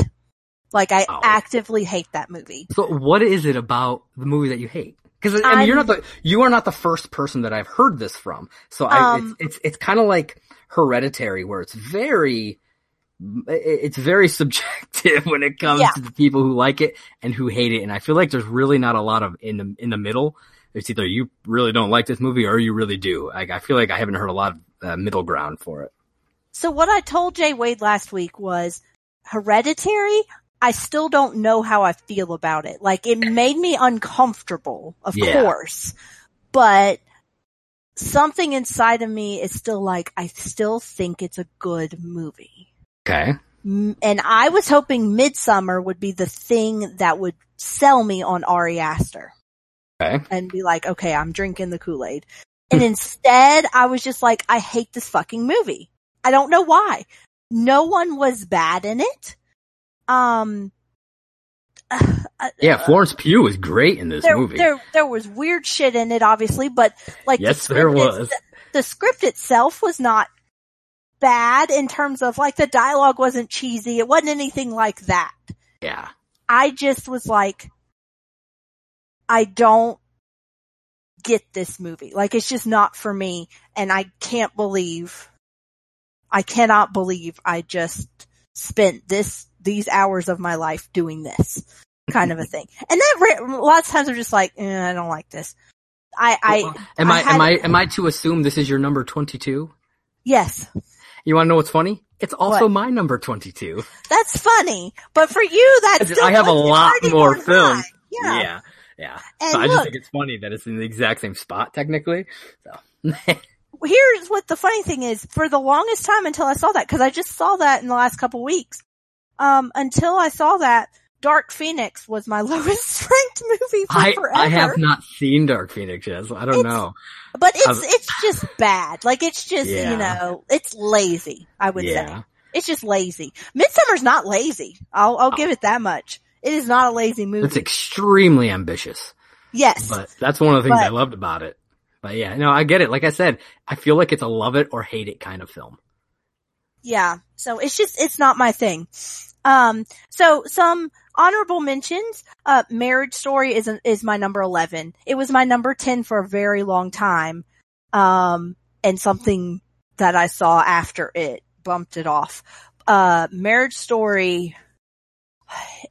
So the reason it's not higher on my list is simply comes down to rewatchability. It is a very good movie that I'm never going to watch again. I Because get that. It broke me. Like, yeah, like like I said, that thing tore me, and I don't know if I could watch it again. I might be able to. Part of me wants to, cause just because of how good it is, but I don't know if I could. yeah, I don't think emotionally I can Yeah. watch it again, but it is a very good movie with very good performances. So that's the only reason it's in I had a very similar situation uh, to that with like Twelve Years a Slave. It's a great film. I don't know if I could watch it again. Yeah. Well, that's like the movie Saw. I've Yeah. never made it through a second watching I- it, seen even all though it is such, oh, I've I'll seen all of those them. movies many times. I've seen all of them except Jigsaw. But, okay, um, I I can't saw that. I saw that the weekend it came out. I can't watch it again. Even Yeah. though to me the first one is one of the most genius movies ever Oh my made. god, it is. I It's can't one do of it. it's it's one of my favorite horror movies. The first Yeah. one. Um, another honorable mention is something I just watched recently, which was Shazam. Oh, I love it. It was So very good. good. Yeah, Yeah. yeah, We just watched it like two or three nights ago.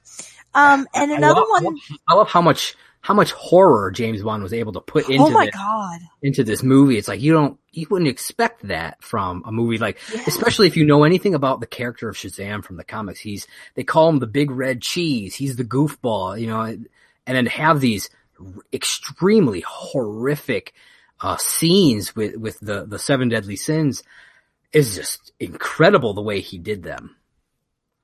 Yeah, it was insane. Um, and my third one that I do want to mention is, um, so this movie didn't make it into my top 10 more for editing than for anything. And that's the movie The Report. I have- thought- is that on that's on Amazon Prime? It's on Amazon Prime. Yeah, I haven't Um, watched it yet. I, I saw, uh, I was like, somebody posted something about it. I was like, oh yeah, that's that other Adam Driver movie that I still gotta watch. So, So- I'll, I'll probably watch that within the next week or so, but. The editing's very choppy. It goes back Okay. and forth in time a lot. Um, I, mean, I don't mind. Like I, yeah, for the most part, I like non-linear storytelling, like Little Women. Like if you watch the one from the '90s, it's a it starts when they're kids and it goes all the way to their adults, a straight line. But this new one, they do that non-linear thing where it starts when they're adults and it goes back and forth, but it's done in an extremely good way. Like they do it really well. So like, yeah, if the editing's not great, that can really throw off a, a movie. It was, and there were times where I didn't know what time frame we were in, and it would take Yeah. me a couple minutes into a scene to figure it out, and you that's really, not good. yeah, you really gotta like, like Nail with- it. Like with Little Women, they change the color tone, Mhm, so you can tell the difference. mhm. Um, you know, There was nothing and, like and, And I love when they do that, and that's what they should do. And yeah, so like when you don't do stuff like that, I've seen other movies that do that kind who that don't do that, and it's like, wait, wait, am, is this the past? I, I don't know what's going on right now. So yeah, Yeah. like, But it's good to know. So I'll be I'll be ready for that when I watch it. But to me, the story was very good. Okay. Um, but to get into my actual list, okay, my number ten is Fighting with My Family. oh, it's so good. It was, it was so good, and it was just Florence Pugh was amazing. I love seeing Lena Headey be goofy. Um, Yes. because being Cersei for so long, or, she or as John to be Rocha would say, Lena Headley. Yeah, her. um, my number nine is probably controversial, but it's the upside. I like that movie quite a bit. I mean, it didn't make my top 10, obviously, but I, I really enjoyed that. And I've never seen the original. I don't even remember what the fuck it was called, but, um, I, pe- people were always, were like, oh, this movie's nowhere near as good as, as the original. I'm, I'm one of those people who's like, I don't give a fuck if they're, if it's a remake. If they make a good movie, it's, you know, if I enjoy this movie, what the fuck does it matter if it's a remake or not? Who, who cares if the original is quote unquote better? So, like, I like, uh, I, I, I don't even know. Like, I like a, a good grilled cheese sandwich, but if you make it just a slightly less good grilled cheese sandwich, I'm still gonna like that grilled cheese sandwich. I'm, I'm just like, yeah. I don't know why I went with grilled cheese sandwich. I'm probably hungry. I'm, I'm not sure. Um, my number eight is Joker. And I'm not sure why it's number eight. I could not figure out where to put Joker in my list because I still don't know how I feel about it. How many times have you seen it? Just the once. I think I, suggest need to watch it again. I, suggest Yeah. at least watching it one more time. Yeah, because Yeah. it like I loved it the first time I saw it, but as I rewatched it, it's, that's when I loved it even more. So, and you catch other things and more nuance to it, and that score really seeps into you. So, yeah. My number seven is the reason that Marriage Story got knocked off my list, which number seven is The Farewell. uh, I just bought that digitally so that I could watch it. I haven't watched it yet though. I I really liked it, and I didn't mind. I don't mind subtitled movies because we watch Yeah. everything with subtitles anyway. Oh, Uh, really? We do. We watch everything with subtitles because um Darren he he I don't know that he has hearing loss. He just doesn't hear as sharply as as a lot of people. And so he likes subtitles. And then Kelly has learned how to um make noise. So watching Oh, anything yeah. with her, she just talks through it, you know, in baby noise. That's So- why I don't watch like TV shows when they air anymore. um, because I we got to a point where we would miss so much stuff because whether something happens with the kid, we got to either leave the room or she's making a ton of noise. So we started just DVRing everything and would just watch it at a different time.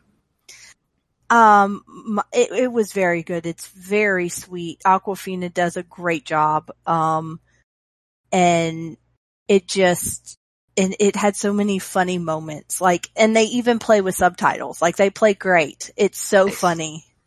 Um, my number I love six. I love Awkwafina. She she's she's she's been a uh, quite a breakout over the last couple of years. So I, I'm pretty excited to see what she does. Um, my number six is actually El Camino. Oh, really? Interesting. Yeah, Okay. I really liked that movie.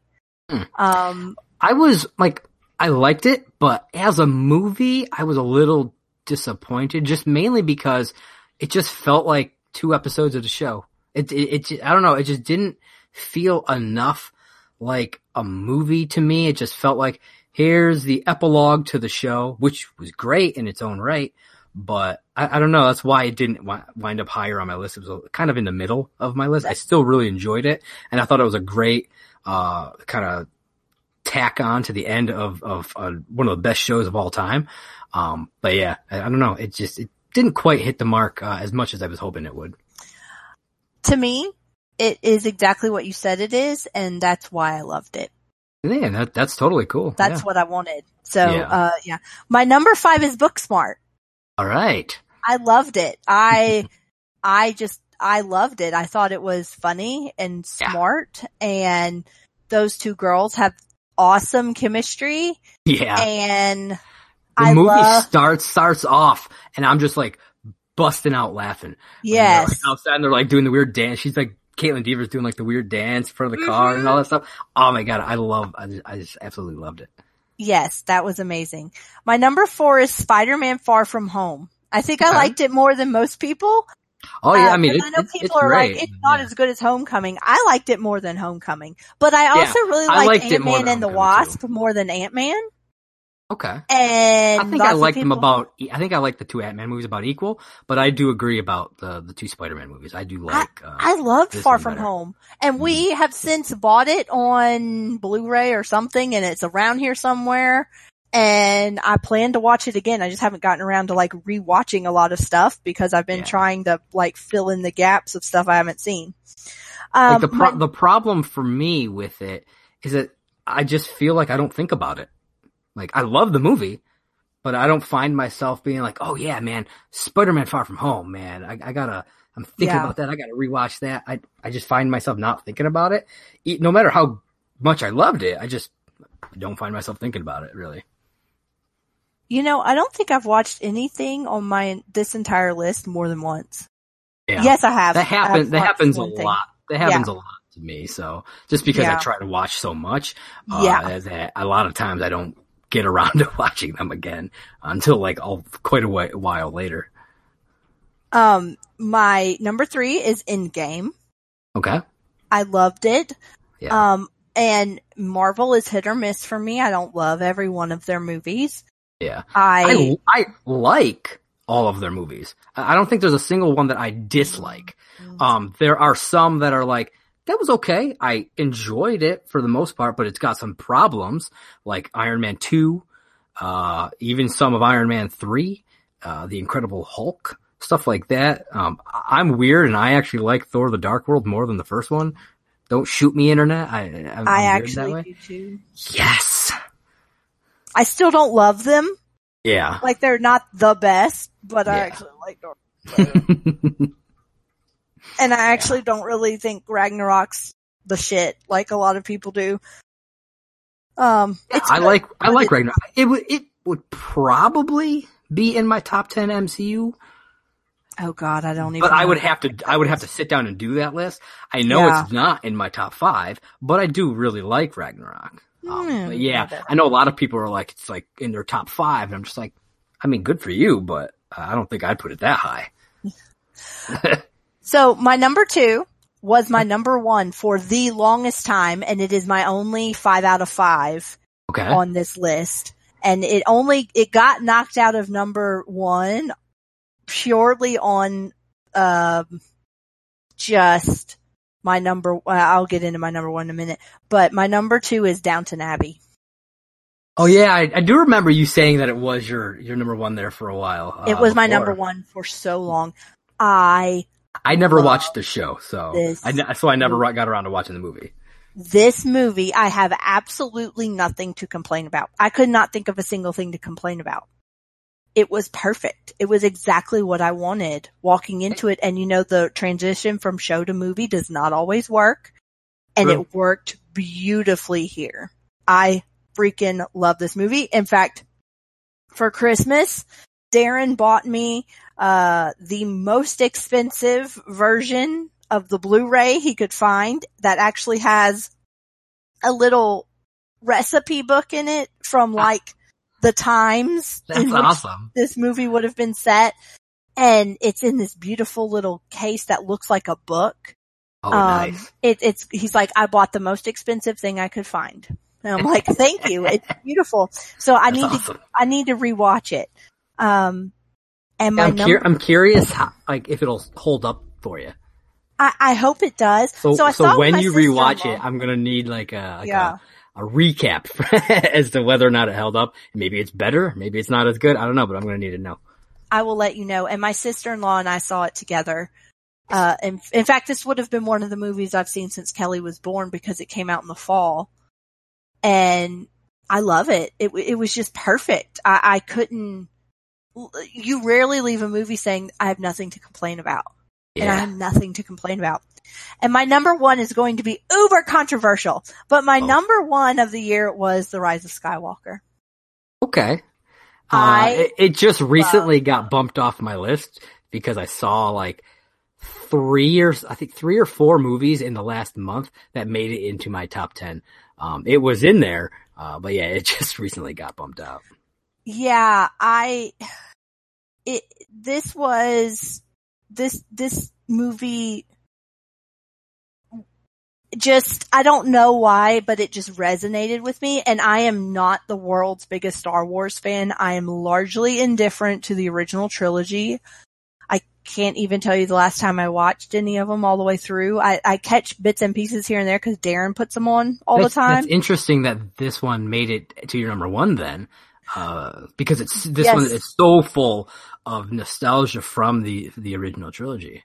Yeah. Um, the prequels, I don't, I recently rewatched the prequels. I just had a hankering Yeah. and rewatched them and they're not great, but I have a, all three of the prequels are in the bottom of my Star Yeah, Wars list. they're not great, but they're, they're not as completely trash as some people make them out to be. I mean, they're not great. Well, like I, like I've said, uh, I, I said this I think in uh, one of the Discord servers that we have on here that there's something to love. I think in all of them. yeah. Um, I just don't love all of the movies. so the first Star Wars movie I ever fell in love with was The Force Awakens. Oh, wow, Um, okay. it's my number one. Um, or it's, it, it was my number one.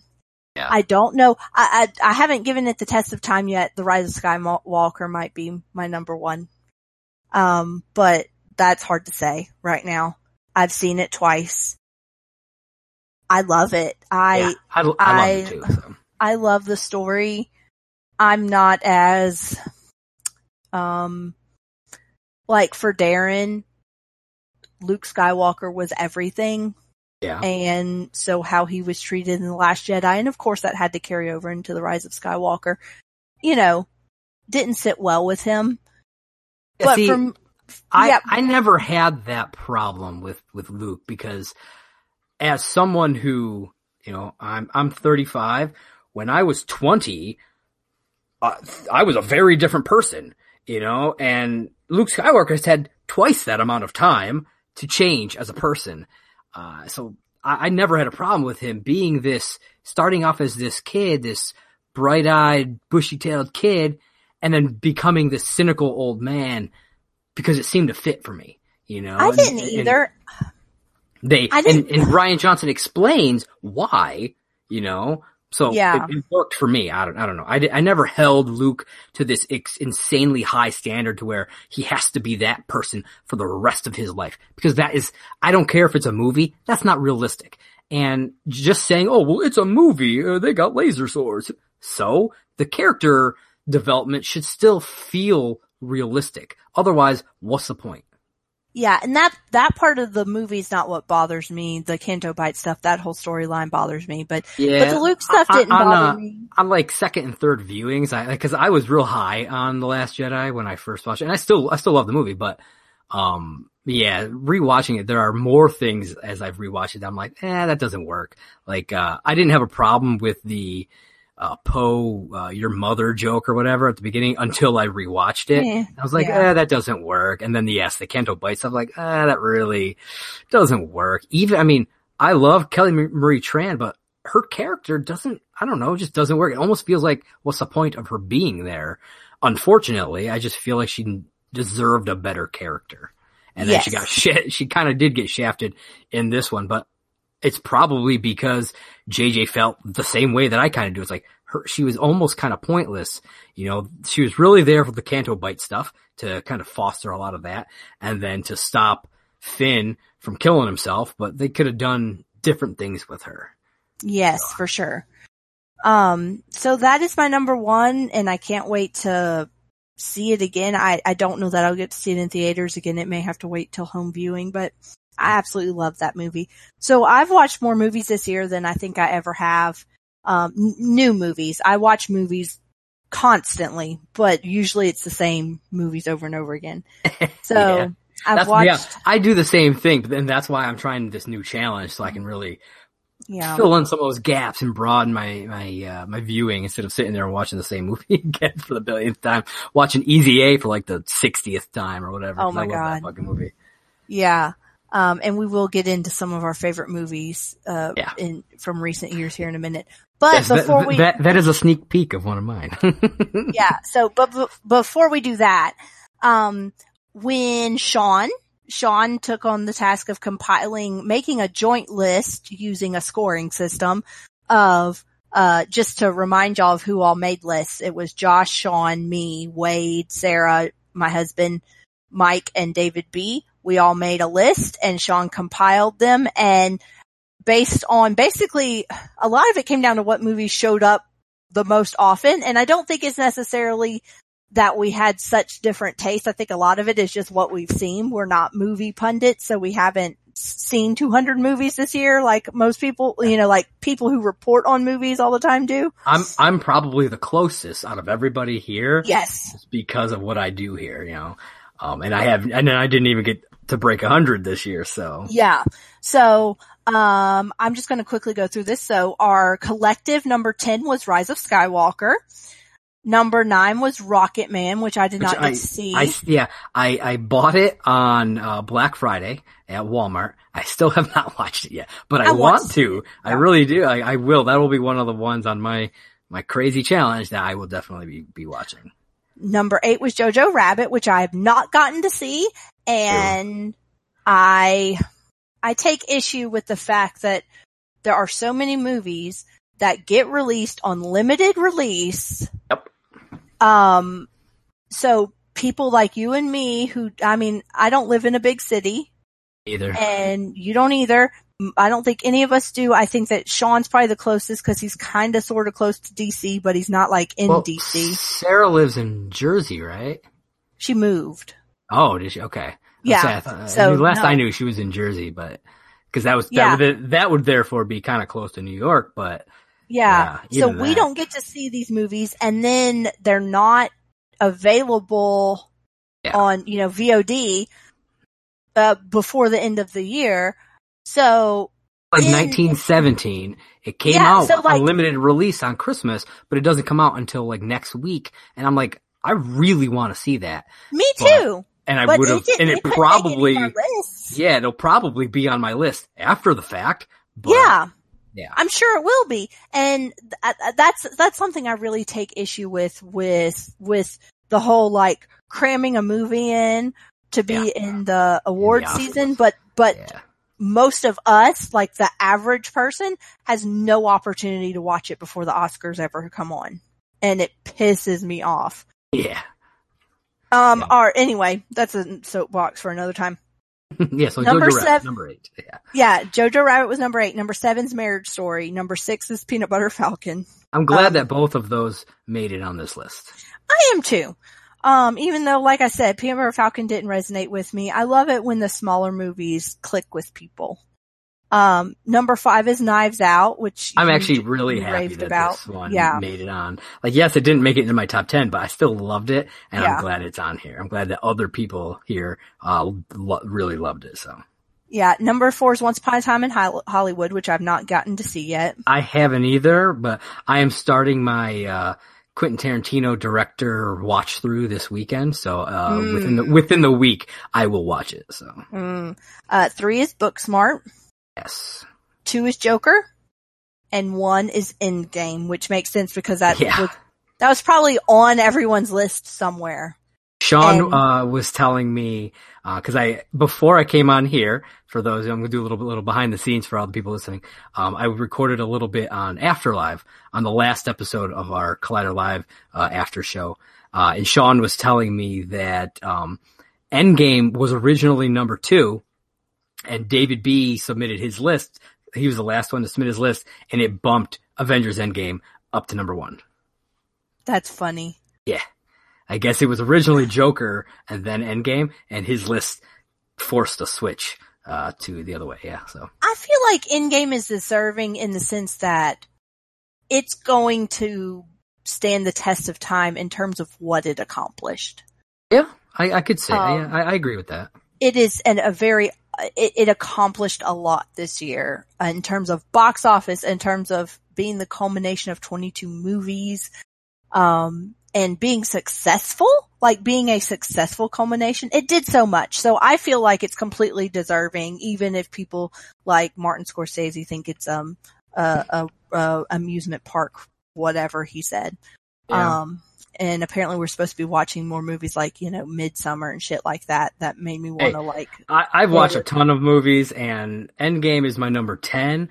And so there's a ton of other movies that I like more more than it. Well, specifically nine, I guess I should say. I shouldn't say a ton, but um, far And- more you I- like less. but I still loved Endgame. And like I said, Yeah. I love these smaller films, like something like Uncut Gems and, and stuff like that. But that's not going to take away from how much I loved and how good Endgame really Yeah. is. So Absolutely.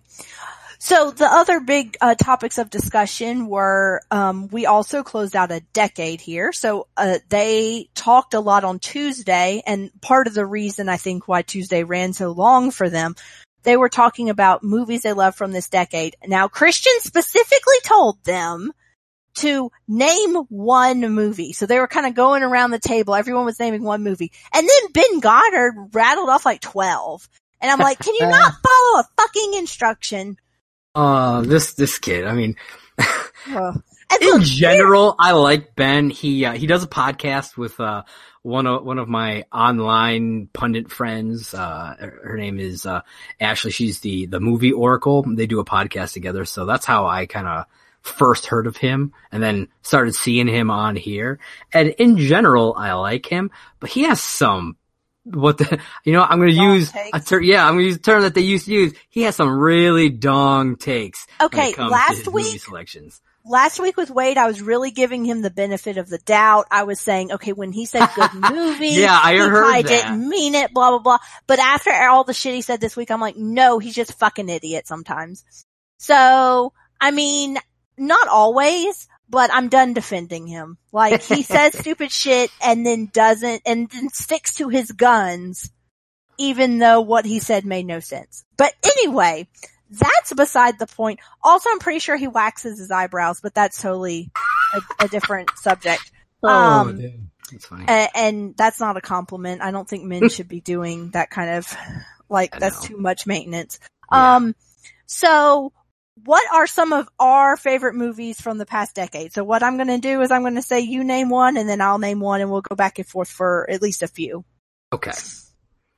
Uh, so uh, I'm gonna start kind of not with like my favorite favorites, so we'll get into that as I go. And that's not really ranked, but uh, I'm gonna start neither. with one of Yeah. the one of the ones that I I really love. This one, it was the my favorite of the year when it came out, and that's the Way Way Back. Never seen it. you- It's got um, Steve Carell. It's got Toni Collette. It's got uh, Sam Rockwell. It's a coming of age story. It's it's so good, and it hit me in a way. I just I connected to it like on a deep level, and so I just I think about it all the time when people talk about like best coming of age movies. I always say this one just because of how much I absolutely loved it. So I would definitely recommend it. Awesome. Um, so I, I, I want to say this, everything that I'm going to name are, I only wrote it down if it's something that I go back and rewatch a lot. So, um, one of the ones is, uh, The Conjuring. I actually Oh, go back. so and- good. I rewatch it. It's my favorite horror movie. It's one of my favorite movies. There was a period of time where I watched it at least once a week for months. And there are still parts I have not physic, I'm not actually seen Yeah. because it, it scares me. I don't want to see what the thing looks like. So I still really don't know what she looks like Oh wow. even though I've watched this movie so many times, because when I say I'll rewatch a movie, it's on. Like I'm not sitting down glued to the TV, you know? Yeah. Mhm. So, uh, it's a very weird background noise kind of movie considering Yeah. it's like Oh, a, a straight up horror movie, but I love it. Okay. It's funny because the The Conjuring was the very first movie I ever reviewed uh, for a, a site called Previously Untitled. Uh, they, they, it's it's not really around anymore. They don't do anything anymore. They haven't done anything for for quite a long time. Um, but yeah, in 2013, it was the very first movie I ever reviewed, and I love it. I still love it to this day. I I love the second one. Um, I do too. It's not the Mm. same though. It's Oh. not, and it's I not, I enjoy most of the movies out of that franchise. Um, I do not like the first Annabelle. Um, and the Nun was kind of, eh, it was okay, but it wasn't great. it was Uh, a the- fun theater yeah. experience. And the same for, uh, La Llorona. It was okay, but not great. And that scares Um, me for The Conjuring 3 a little bit because that's the same Yeah. character. But I'm we'll get hop- into that in a minute. I mean, I, I loved, um, the second two Annabelle movies. Uh, Mhm. and so I'm hoping that it kind of goes more that route and, and, and, you know, the regular, just the Conjuring route than it does things like La Llorona and, and stuff like that. So yeah, I, I am very worried, um, especially because I've heard it's kind of like, uh, almost like a courtroom type thing, uh, where it's like the first, um, courtroom case of possession, like possession murder or whatever. Mm. Uh, that's that's what Yeah. I've heard. I don't I don't know if that's what it is, but that's what I've heard. Um, so I'm I'm interested in that as a story. I just hope that they can actually pull it off and make it as good, even if it's not as good as the first two. As long as it's still good, I'll be happy. yeah. Um, so what's another movie of yours? Another one is Baby Driver. Another one where Oh. that was my favorite of the year uh, when it came out. Yes, I know that He Who Shall Not Be Named is in that movie, but um, he, oh, whatever. You can't yeah. avoid every movie that He- a he- bad person has ever been and in. that, and that's the thing. He gives a great performance in that. in it's that a great movie. performance in everything. He does. Um, even when he's being crazy on the internet. Um, but Ansel Elgort, uh, I think it's Louis James, their, their chemistry is off the charts and just Edgar Wright's sense of filmmaking style and his musical choices. Uh, I absolutely love this movie. It's, it's, like I said, it was my favorite of the year and I will defend it to anybody who, who, tries to, to tear it down. It's one of my favorite Edgar Wright films and, uh, yeah, I, I love it. Um, another one that, well, I, I've, I've seen Baby Driver. I liked it. I've, I've not revisited it. I've not been like tempted to revisit it, even though I And, think and I hear that from a lot of people. Yeah. I'm just like, I don't know. I, I, Yeah. I just love this movie. I don't know. things, things just connect with you.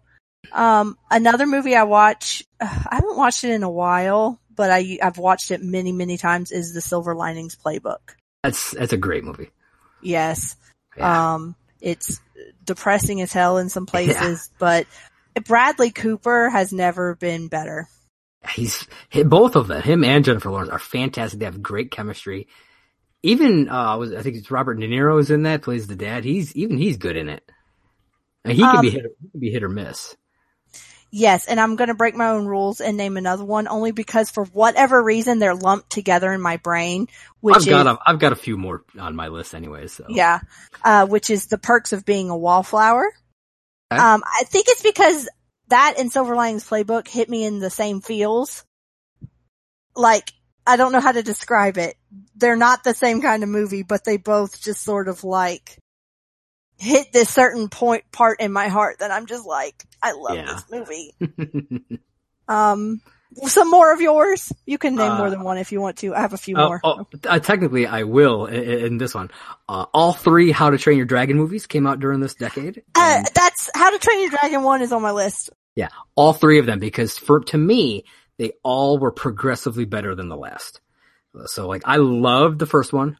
I loved part two more, and part three is, was out of bounds for me. I absolutely uh, adored it. That's why it's number one this year for me. Um, so yeah, all three of those movies are fantastic. Um, and like I said, they've become one of the, my favorite film trilogies. Uh, one of my, some of my favorite animated films of all time. So yeah, absolutely the, the How to Train Your Dragon series. Awesome. Um, for me, I think the biggest one is The Social Network. I watch that movie all the time. Yep. It's it's really great. Um, I, I watch The Social Network quite a bit. Um, another couple movies that I've watched over and over again for whatever reason, even though they kind of deal with hard things that happened in, in our society, would be Big The Big Short. I haven't seen that one. Oh my god, I've watched it like 25 times. oh wow. Jeez.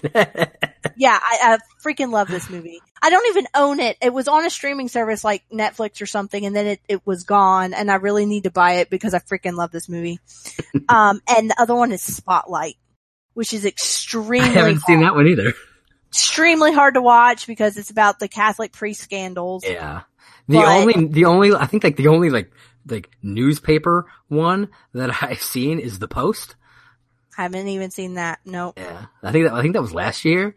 Yeah. But I hadn't seen, yeah, I haven't seen the other two. So. Yeah. And I have, uh, uh, we already talked about Star Wars, Force Awakens, Rise of Skywalker. Those are both, you know, we talked those to death. And I have one more on my list, which is Moana. I I'll be totally Moana. honest. I've only seen like the first 30, 40 minutes of it maybe. Don't and that's not because I don't, yeah, yeah, she has seen it.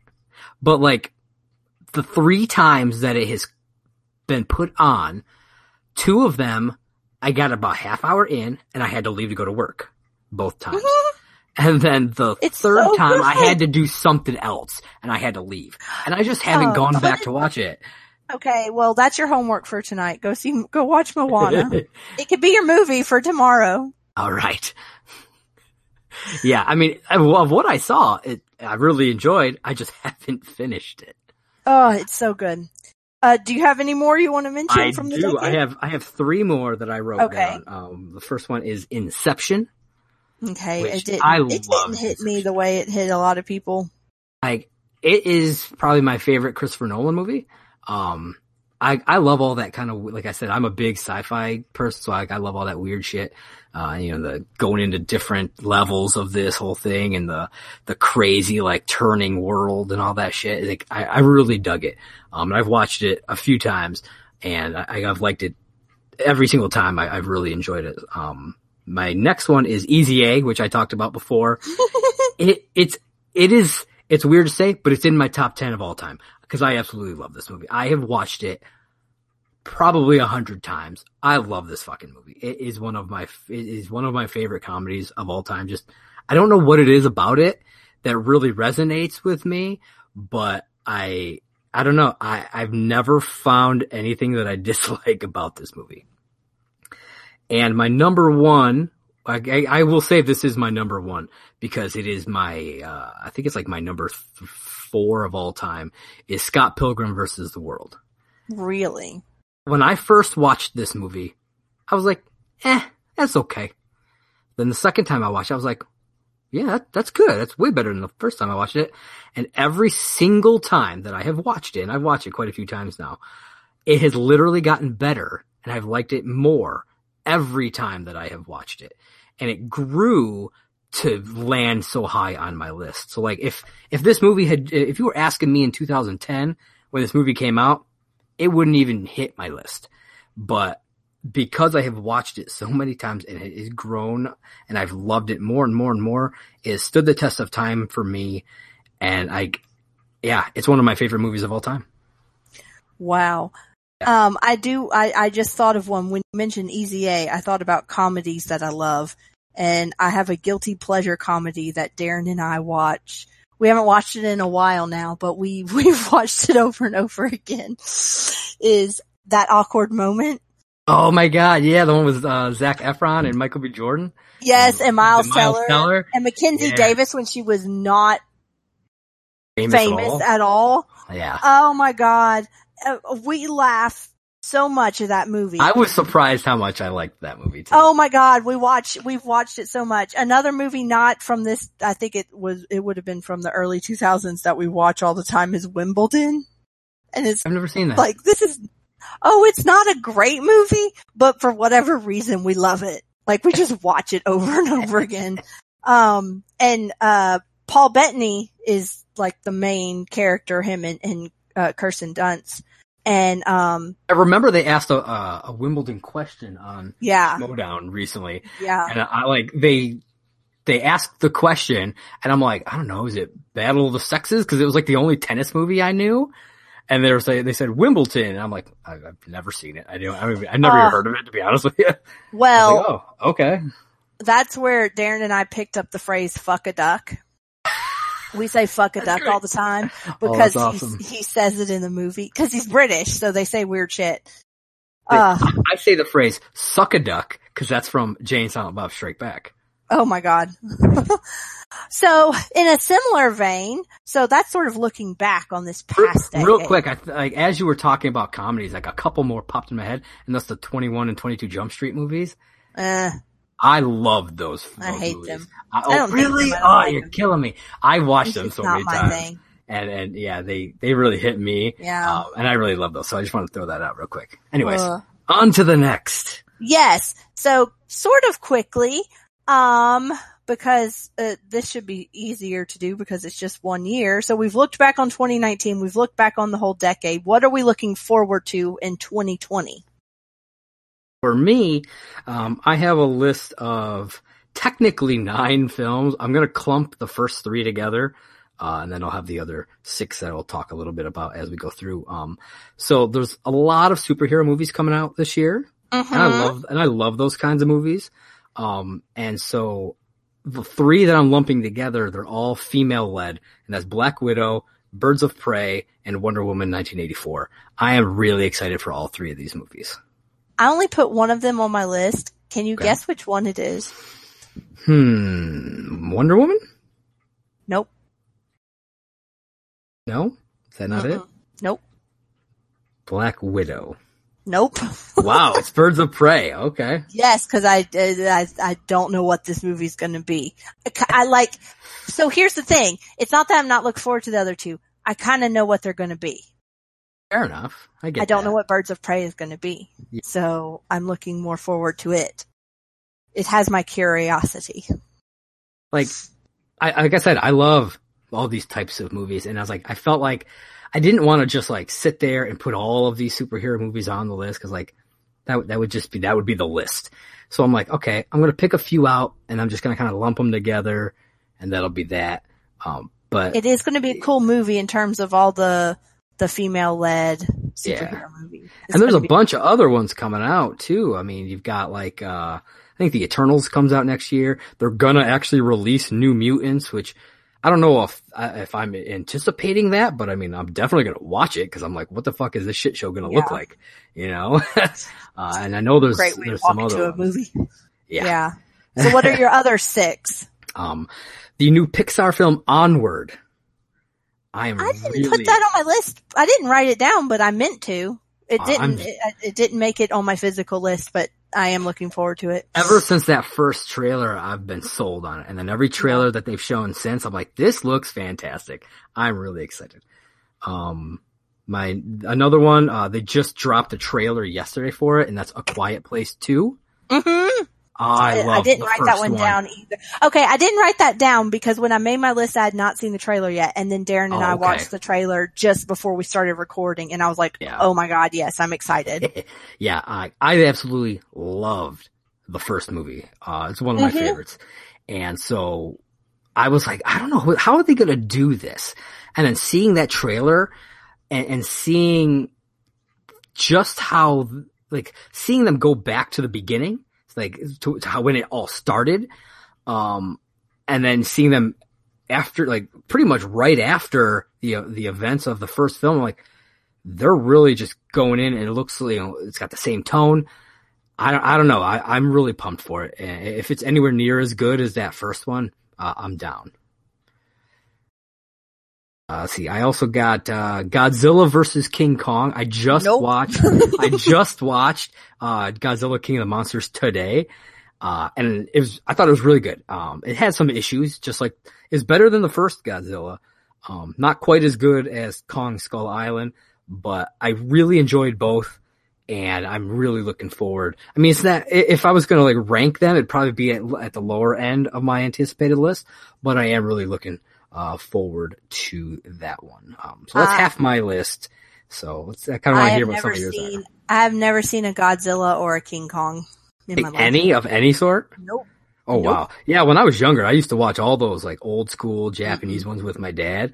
Um, and I just watched both the 2014 Godzilla and then Kong Skull Island this year, uh, cause I was, uh, getting, I was going to get, going to watch, uh, King of the, King of the Monsters, but then I just never watched it until today. So. Mm.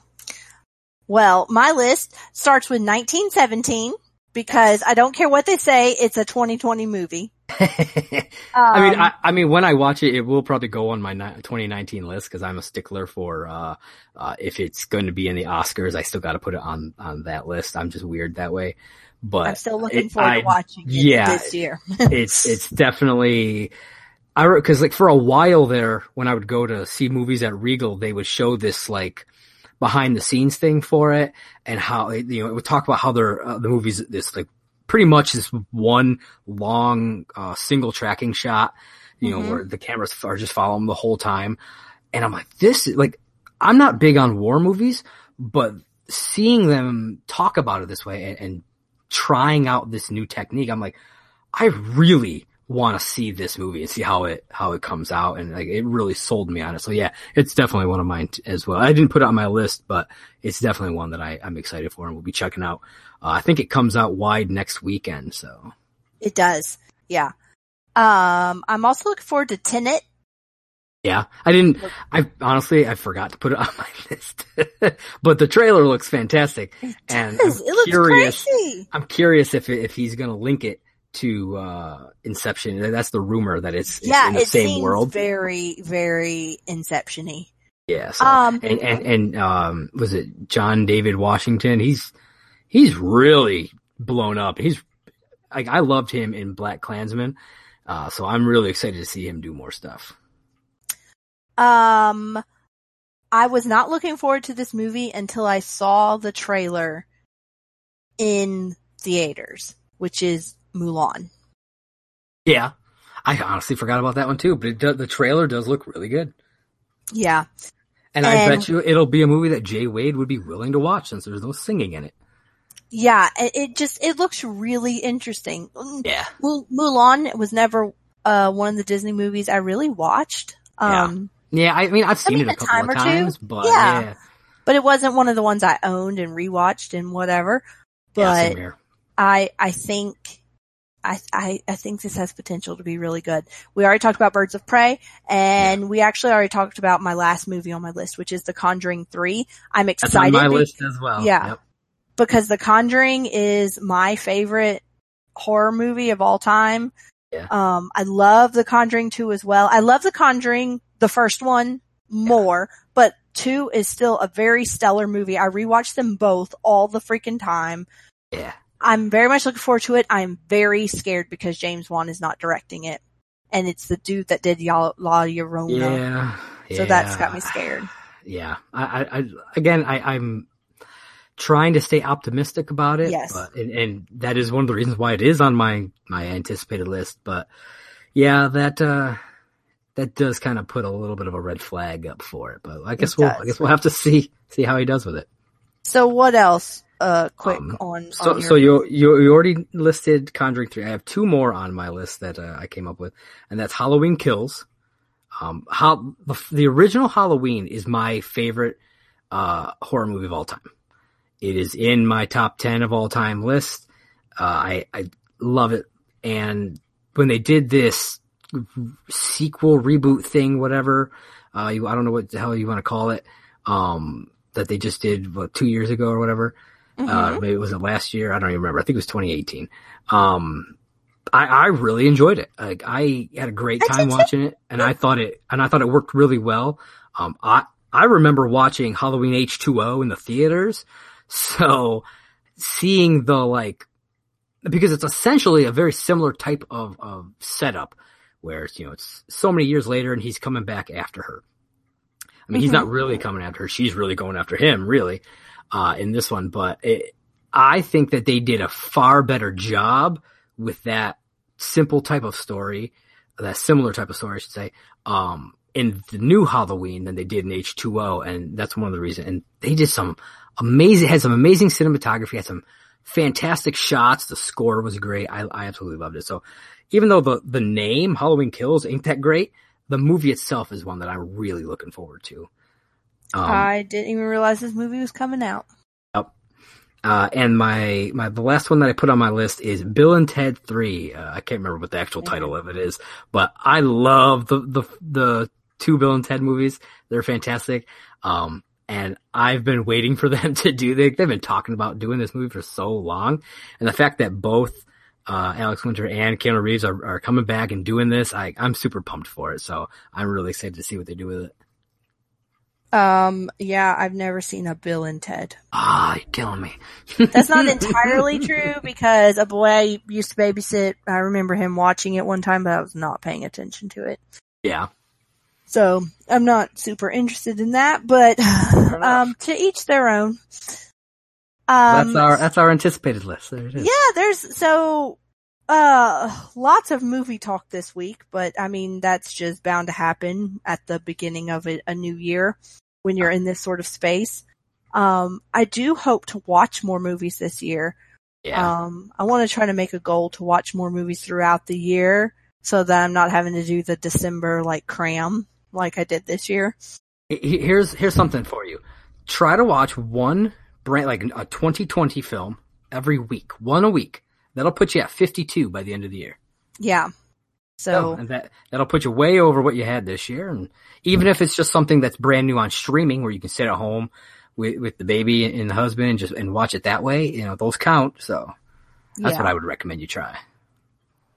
uh, uh, that might be what I try to do because I mean, I, I just, I, I really want to, you know, I, I love film and uh, here at the beginning of the year, it'll probably be a lot more of catching up on 19 because I like Yeah. to catch up on whatever I can in terms of, uh, movies that are getting a lot of buzz for awards.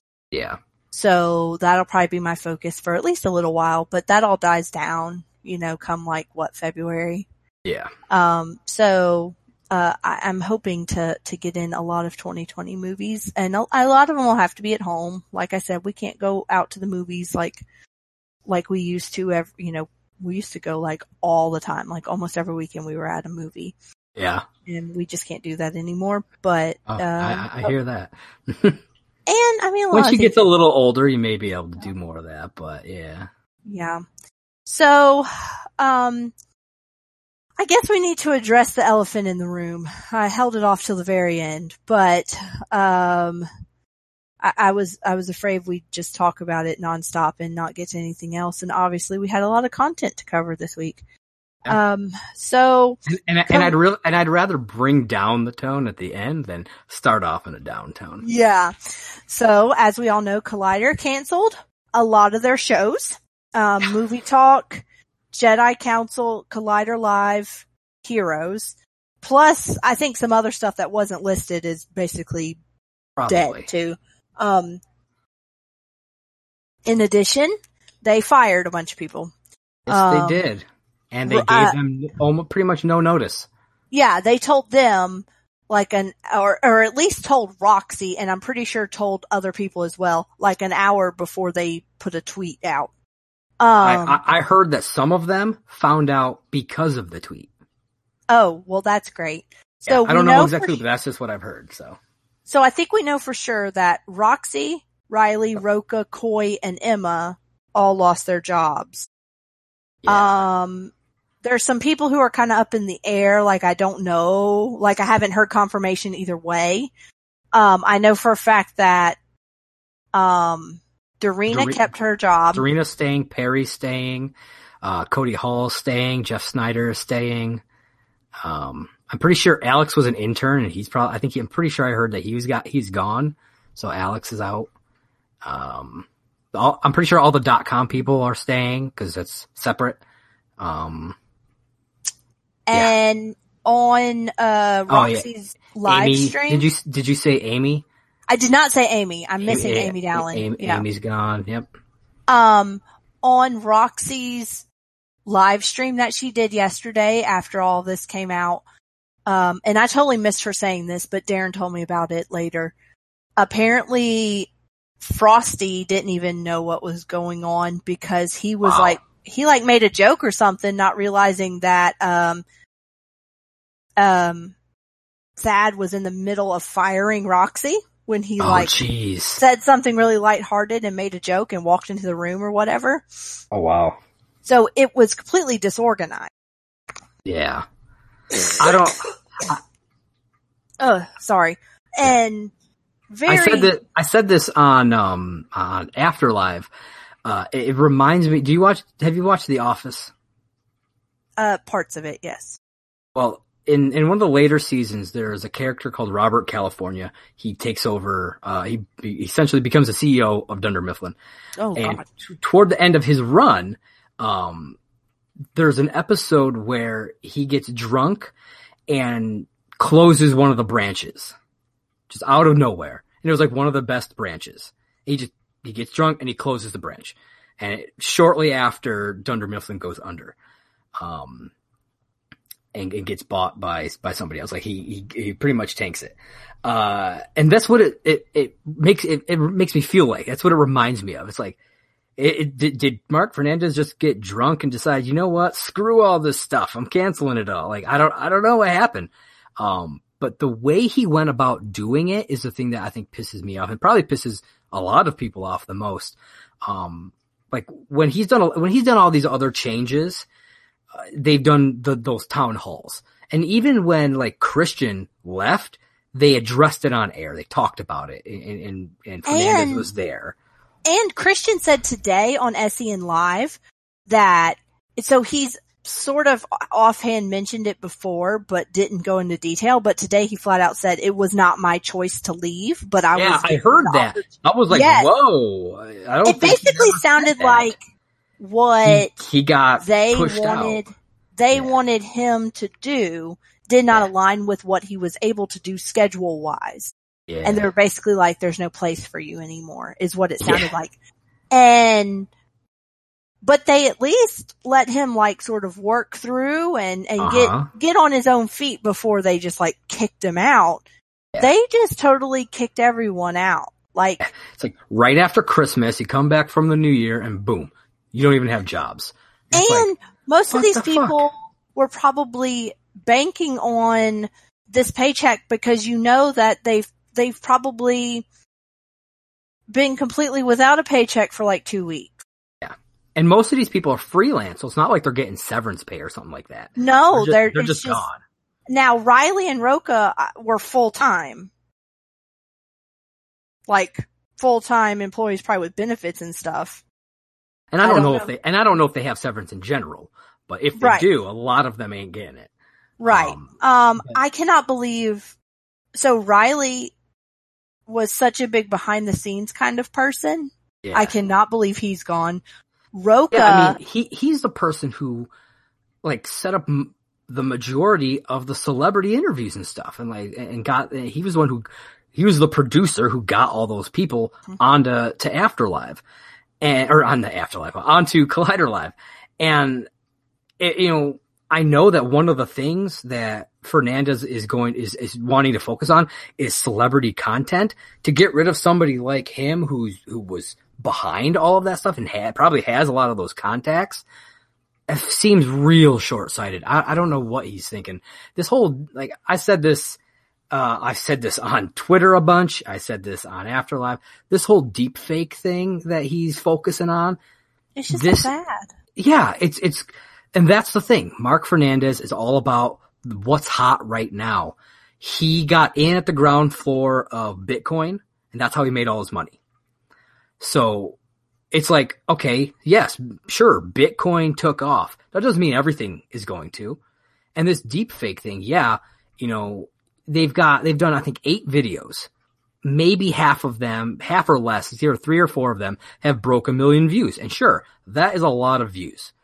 But unless you're putting out two or three of these a week and they're all hitting a million views, this is not a sustainable way to, to, to run a business.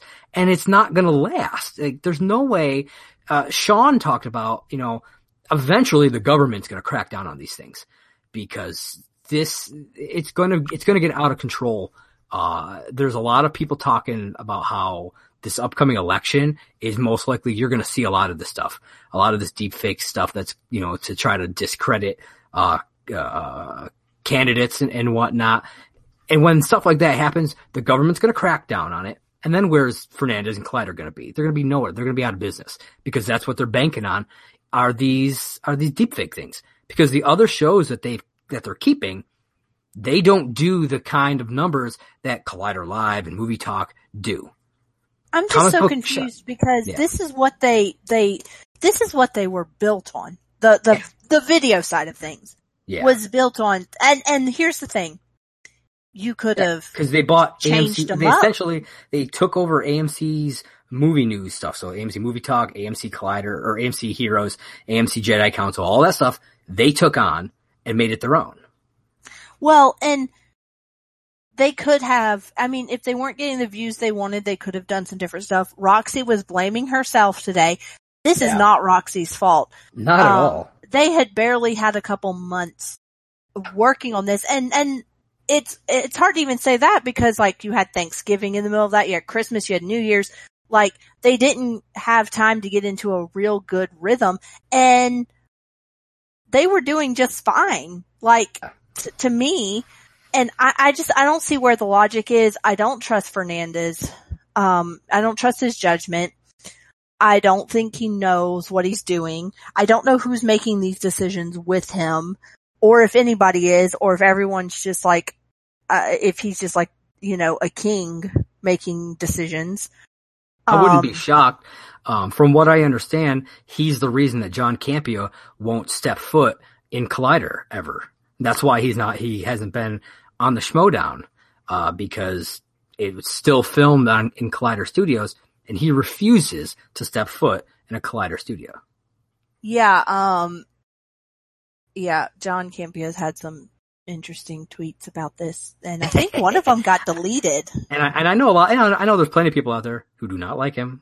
Aren't aren't you one of them who do, or aren't really a fan of Campea? Yeah. Yeah, he's not my favorite. Yeah, but it's like no matter how you feel about the guy, ob- I mean, you you see a pattern with Fernandez. You know, it started Yeah. really. It started with Campea. Uh, you saw it with a lot of the hosts and stuff that got the all canned the in the middle. women, all the, all the women who got all the fired, female all at once. hosts. Um, then Christian Harloff. You know, and now we know that he didn't want to leave. You know. Mhm. So you, you, you, I'm really starting to see a real pattern, and he's he's gonna drive Collider into the ground. Um, hopefully, uh, the the the dot com will survive with Frosty and all them, but the video at least is gonna go. It's it, there's no way it's gonna stick around. Like I just I I don't I just don't see any way unless he goes and backtracks. But even then, I don't foresee, even if he changes his mind down the road and starts bringing back shows, I don't see the majority of people going back to them because of all this. I don't see fans going back to them. I don't see, uh, talent. Yeah, I don't see talent wanting to go work there again. I just, I don't see it happening. Nope. So, with all that in mind, obviously this week we had Rocha on twice. Um, I don't know at what point Rocha found out that he no longer had a job because he was on uh, SEN Live. Yeah, Uh, Thursday. Uh, but he was also on. Wasn't he on before the New Year? Yeah, I think he he, was. was. on. He was on Yeah. either Monday or Tuesday. But yeah. that could very well just be because Collider was shut down for the holidays. Oh yeah, yeah. And then, Um, uh, today, Friday, we had Riley and Roxy, It was a Um, great episode who- today too. who Uh, yeah, they were both very professional. they were. Um, the Schmobot was very, very kind to them. Very, yeah, it was. very mean to Collider, but I mean, fuck Collider. I'm, Yeah. I'm very upset with them. yeah. Um, As I've been as I've been tweeting for the last two days, hashtag Mark Fucknandez. yeah. And, and uh, hashtag fuck deepfakes. Those have been my the things I've been I've been putting out. Yeah, I, I'm. Uh, but I, I, the the bright side of this is we did get to essentially see our Collider Live crew back together. Yes. And Christian has decided he is taking back those sound bites. Yes, and I he he introduced it as the best show on the YouTube. Yeah, and I love that. Pointed out, yeah. Yep. Um, and it was great having Roxy and Riley in there. And as Roxy said, she got there in 12 minutes. Uh, Riley is a lot closer to Christian than he is to Burbank. Yeah. Um, I, I think that this is really great for Christian because so many people followed, are going to follow the talent and they're Oh, going to yeah. follow them over to SEN. Uh, the Schmobot was going freaking crazy today Yes, it was. and I was watching on a delay, so I didn't get to like send in any messages. So yeah, I wa- I watched it like right before uh, I had to go and, and record for uh, for After Live. I finished it at I finished listening to it at like eight ten tonight because uh, and I was listening to it like I was telling you uh, I was listening to it at one and a half speed so that I could get through it all, which I do that a lot anyways. But um, yeah, it was the, these schmobots. Literally, there was like several points where it's like three or four in a row, no no gaps in between, and just going crazy. He had to shut it off at one point just so that they could talk about stuff. yeah, and uh, it, it it it's just it's great to see them all together. So who are you looking forward to of all the people who now have gotten let go? Who are you looking forward to seeing come on SEN live on a regular basis? Definitely Roxy. Yes. Um, I, I'd love to see her her on more.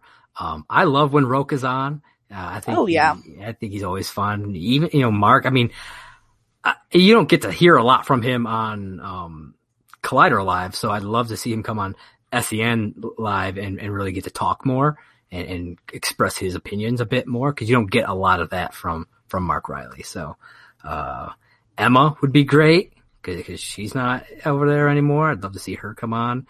But uh, yeah, pretty much any of them, really. I'd love to really? see- Yeah. yeah. Um, I mean, I know te- technically, technically, Coy still works f- for Collider because he's doing comic book shopping, but you know, he, he's not doing heroes anymore. And, and I'd love to see him and or Amy come in. I'd love to see them just start pulling all these people, uh, who weren't even necessarily part of, uh, Collider Live just to get them onto SEN Live because both of them have been part of like the Schmoedown and stuff. So, uh, you know, I'd love to see just different points of view, uh, come in and really help SEN, uh, live grow. Uh, and speaking of, uh, real quick, going real quick back to the Collider stuff, um, I noted, or I, I, I thought about the re, the whole thing about Christian leaving and then starting SEN live.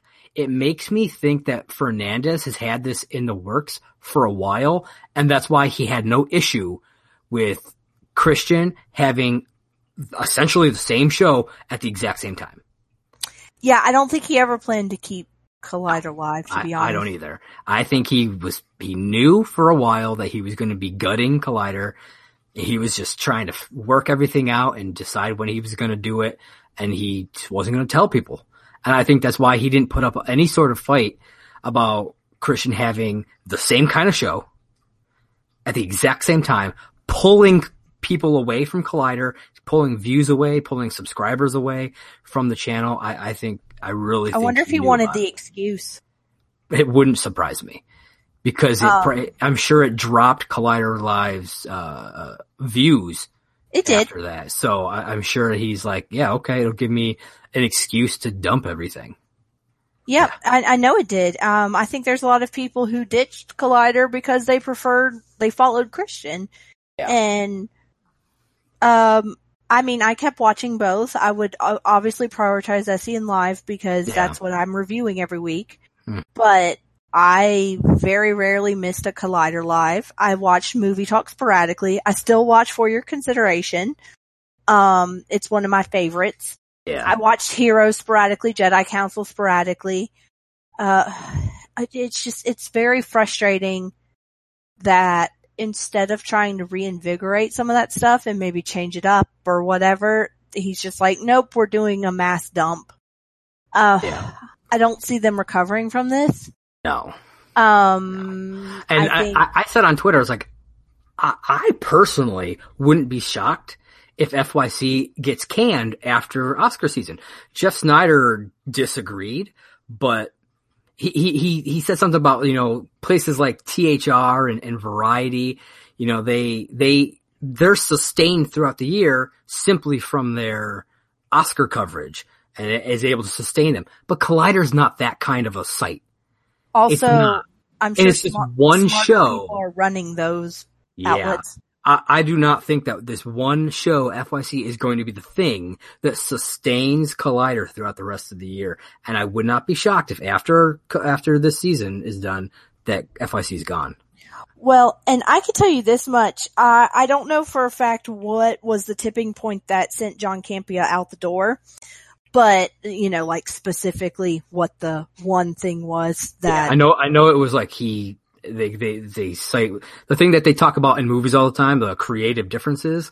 Uh, I'm sure it's just something that I feel like it's similar to the Christian situation, except Cam- Campea wanted out because well, he didn't agree with, I think, the way that uh, Fernandez was going to run things.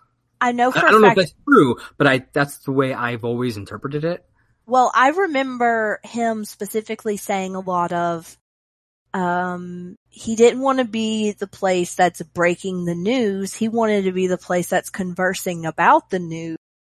And with the hiring of some people, including Jeff Sneider, it became very apparent that they were going to become scoopers. Yeah, Uh, and that's part of what they've become. yeah, And then he left.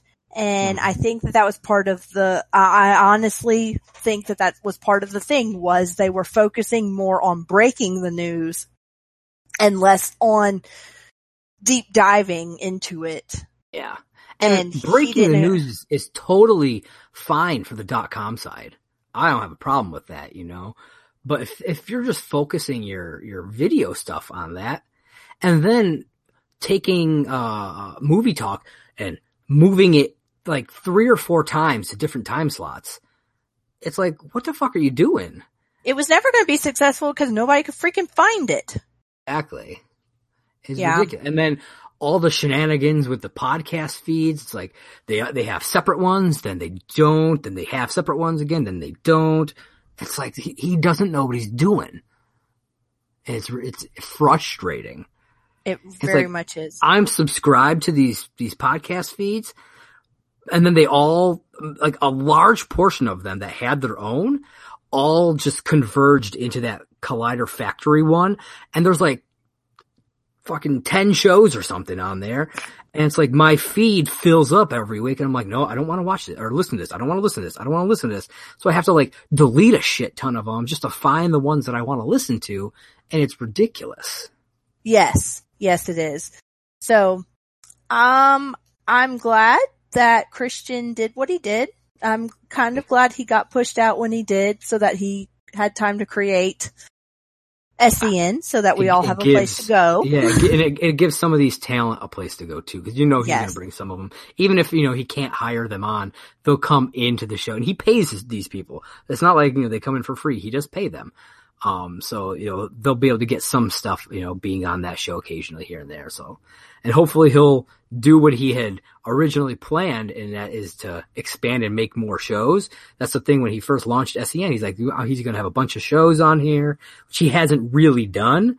Um, so I'm hoping like maybe get a, a Star Wars show. I know he doesn't really want to talk Star Wars anymore. He said that. Like he, he really doesn't want to talk, have a Star Wars show and talk it anymore. And I think that's that mixed with the drive is part of why he's not doing the show with John Campea. Um, so I, I think he should make a, essentially a Jedi Council on SEN. So yeah, he didn't even have to be on it. Yeah, look, bring Emma in. She was already running the show, so bring her, bring Ken over. Or I mean, Ken technically he he has his own show, but he was still on. You know, he was still doing Jedi Council, so you know, right. or, or, just mix it up, get some other people in there who love Star Wars. You know, I, I people would watch. People are always willing to watch Star Wars stuff. I mean, it's just the way. To- yep. Well, uh, we will see where all how this this unfolds. I'm sure we'll keep reporting on it. Oh yeah. As it keeps going. Um, where can everybody find you? Uh, you can find me on my personal Twitter. I'm not there a ton, but you can find me at JP Raynor. That's, uh, J-P-R-A-Y-N-O-R. And of course, uh, you can find all the stuff that I do at Movie Blog Merc on Twitter and Instagram, uh, at Merc with a movie blog on Facebook and YouTube. And I've been, uh, doing, I started, uh, doing more reviews again. I posted one just the other day and I'm going to start doing them more regularly on the actual website. So it's mercwiththemovieblog.com. So keep an eye out, uh, for all that fun stuff. And I'm hoping to do more, uh, get into some video stuff and, and really fill out the YouTube channel with not just, uh, video versions of the audio. So do some actual video stuff soon. So awesome. Well, um, you can find me on Twitter or on Letterboxd at uh, Rose seven one five. That's K A L Y N R O S E seven one five. Um, and don't forget to check out all of our other shows here at uh, Merc with a Movie Blog. And also, um, I don't know if we've ever gotten any voice messages, but you can send voice messages through Anchor to podcasts. That, I would love it if you guys did that. Yes. I check it every time I, I, I upload, I always check the tab to see if anybody's uh, done one. I've not gotten one yet, but it'd be fantastic if you did. Yes, it would be awesome, and you can uh, write, you know, a little title for it, so you can always tell us which show it's for or what it's about or whatever. And we would absolutely love to listen to anything y'all want to send us, anything y'all want to ask us about. Absolutely. So definitely do that. Um, and check out all of our other content, and we will see y'all next week.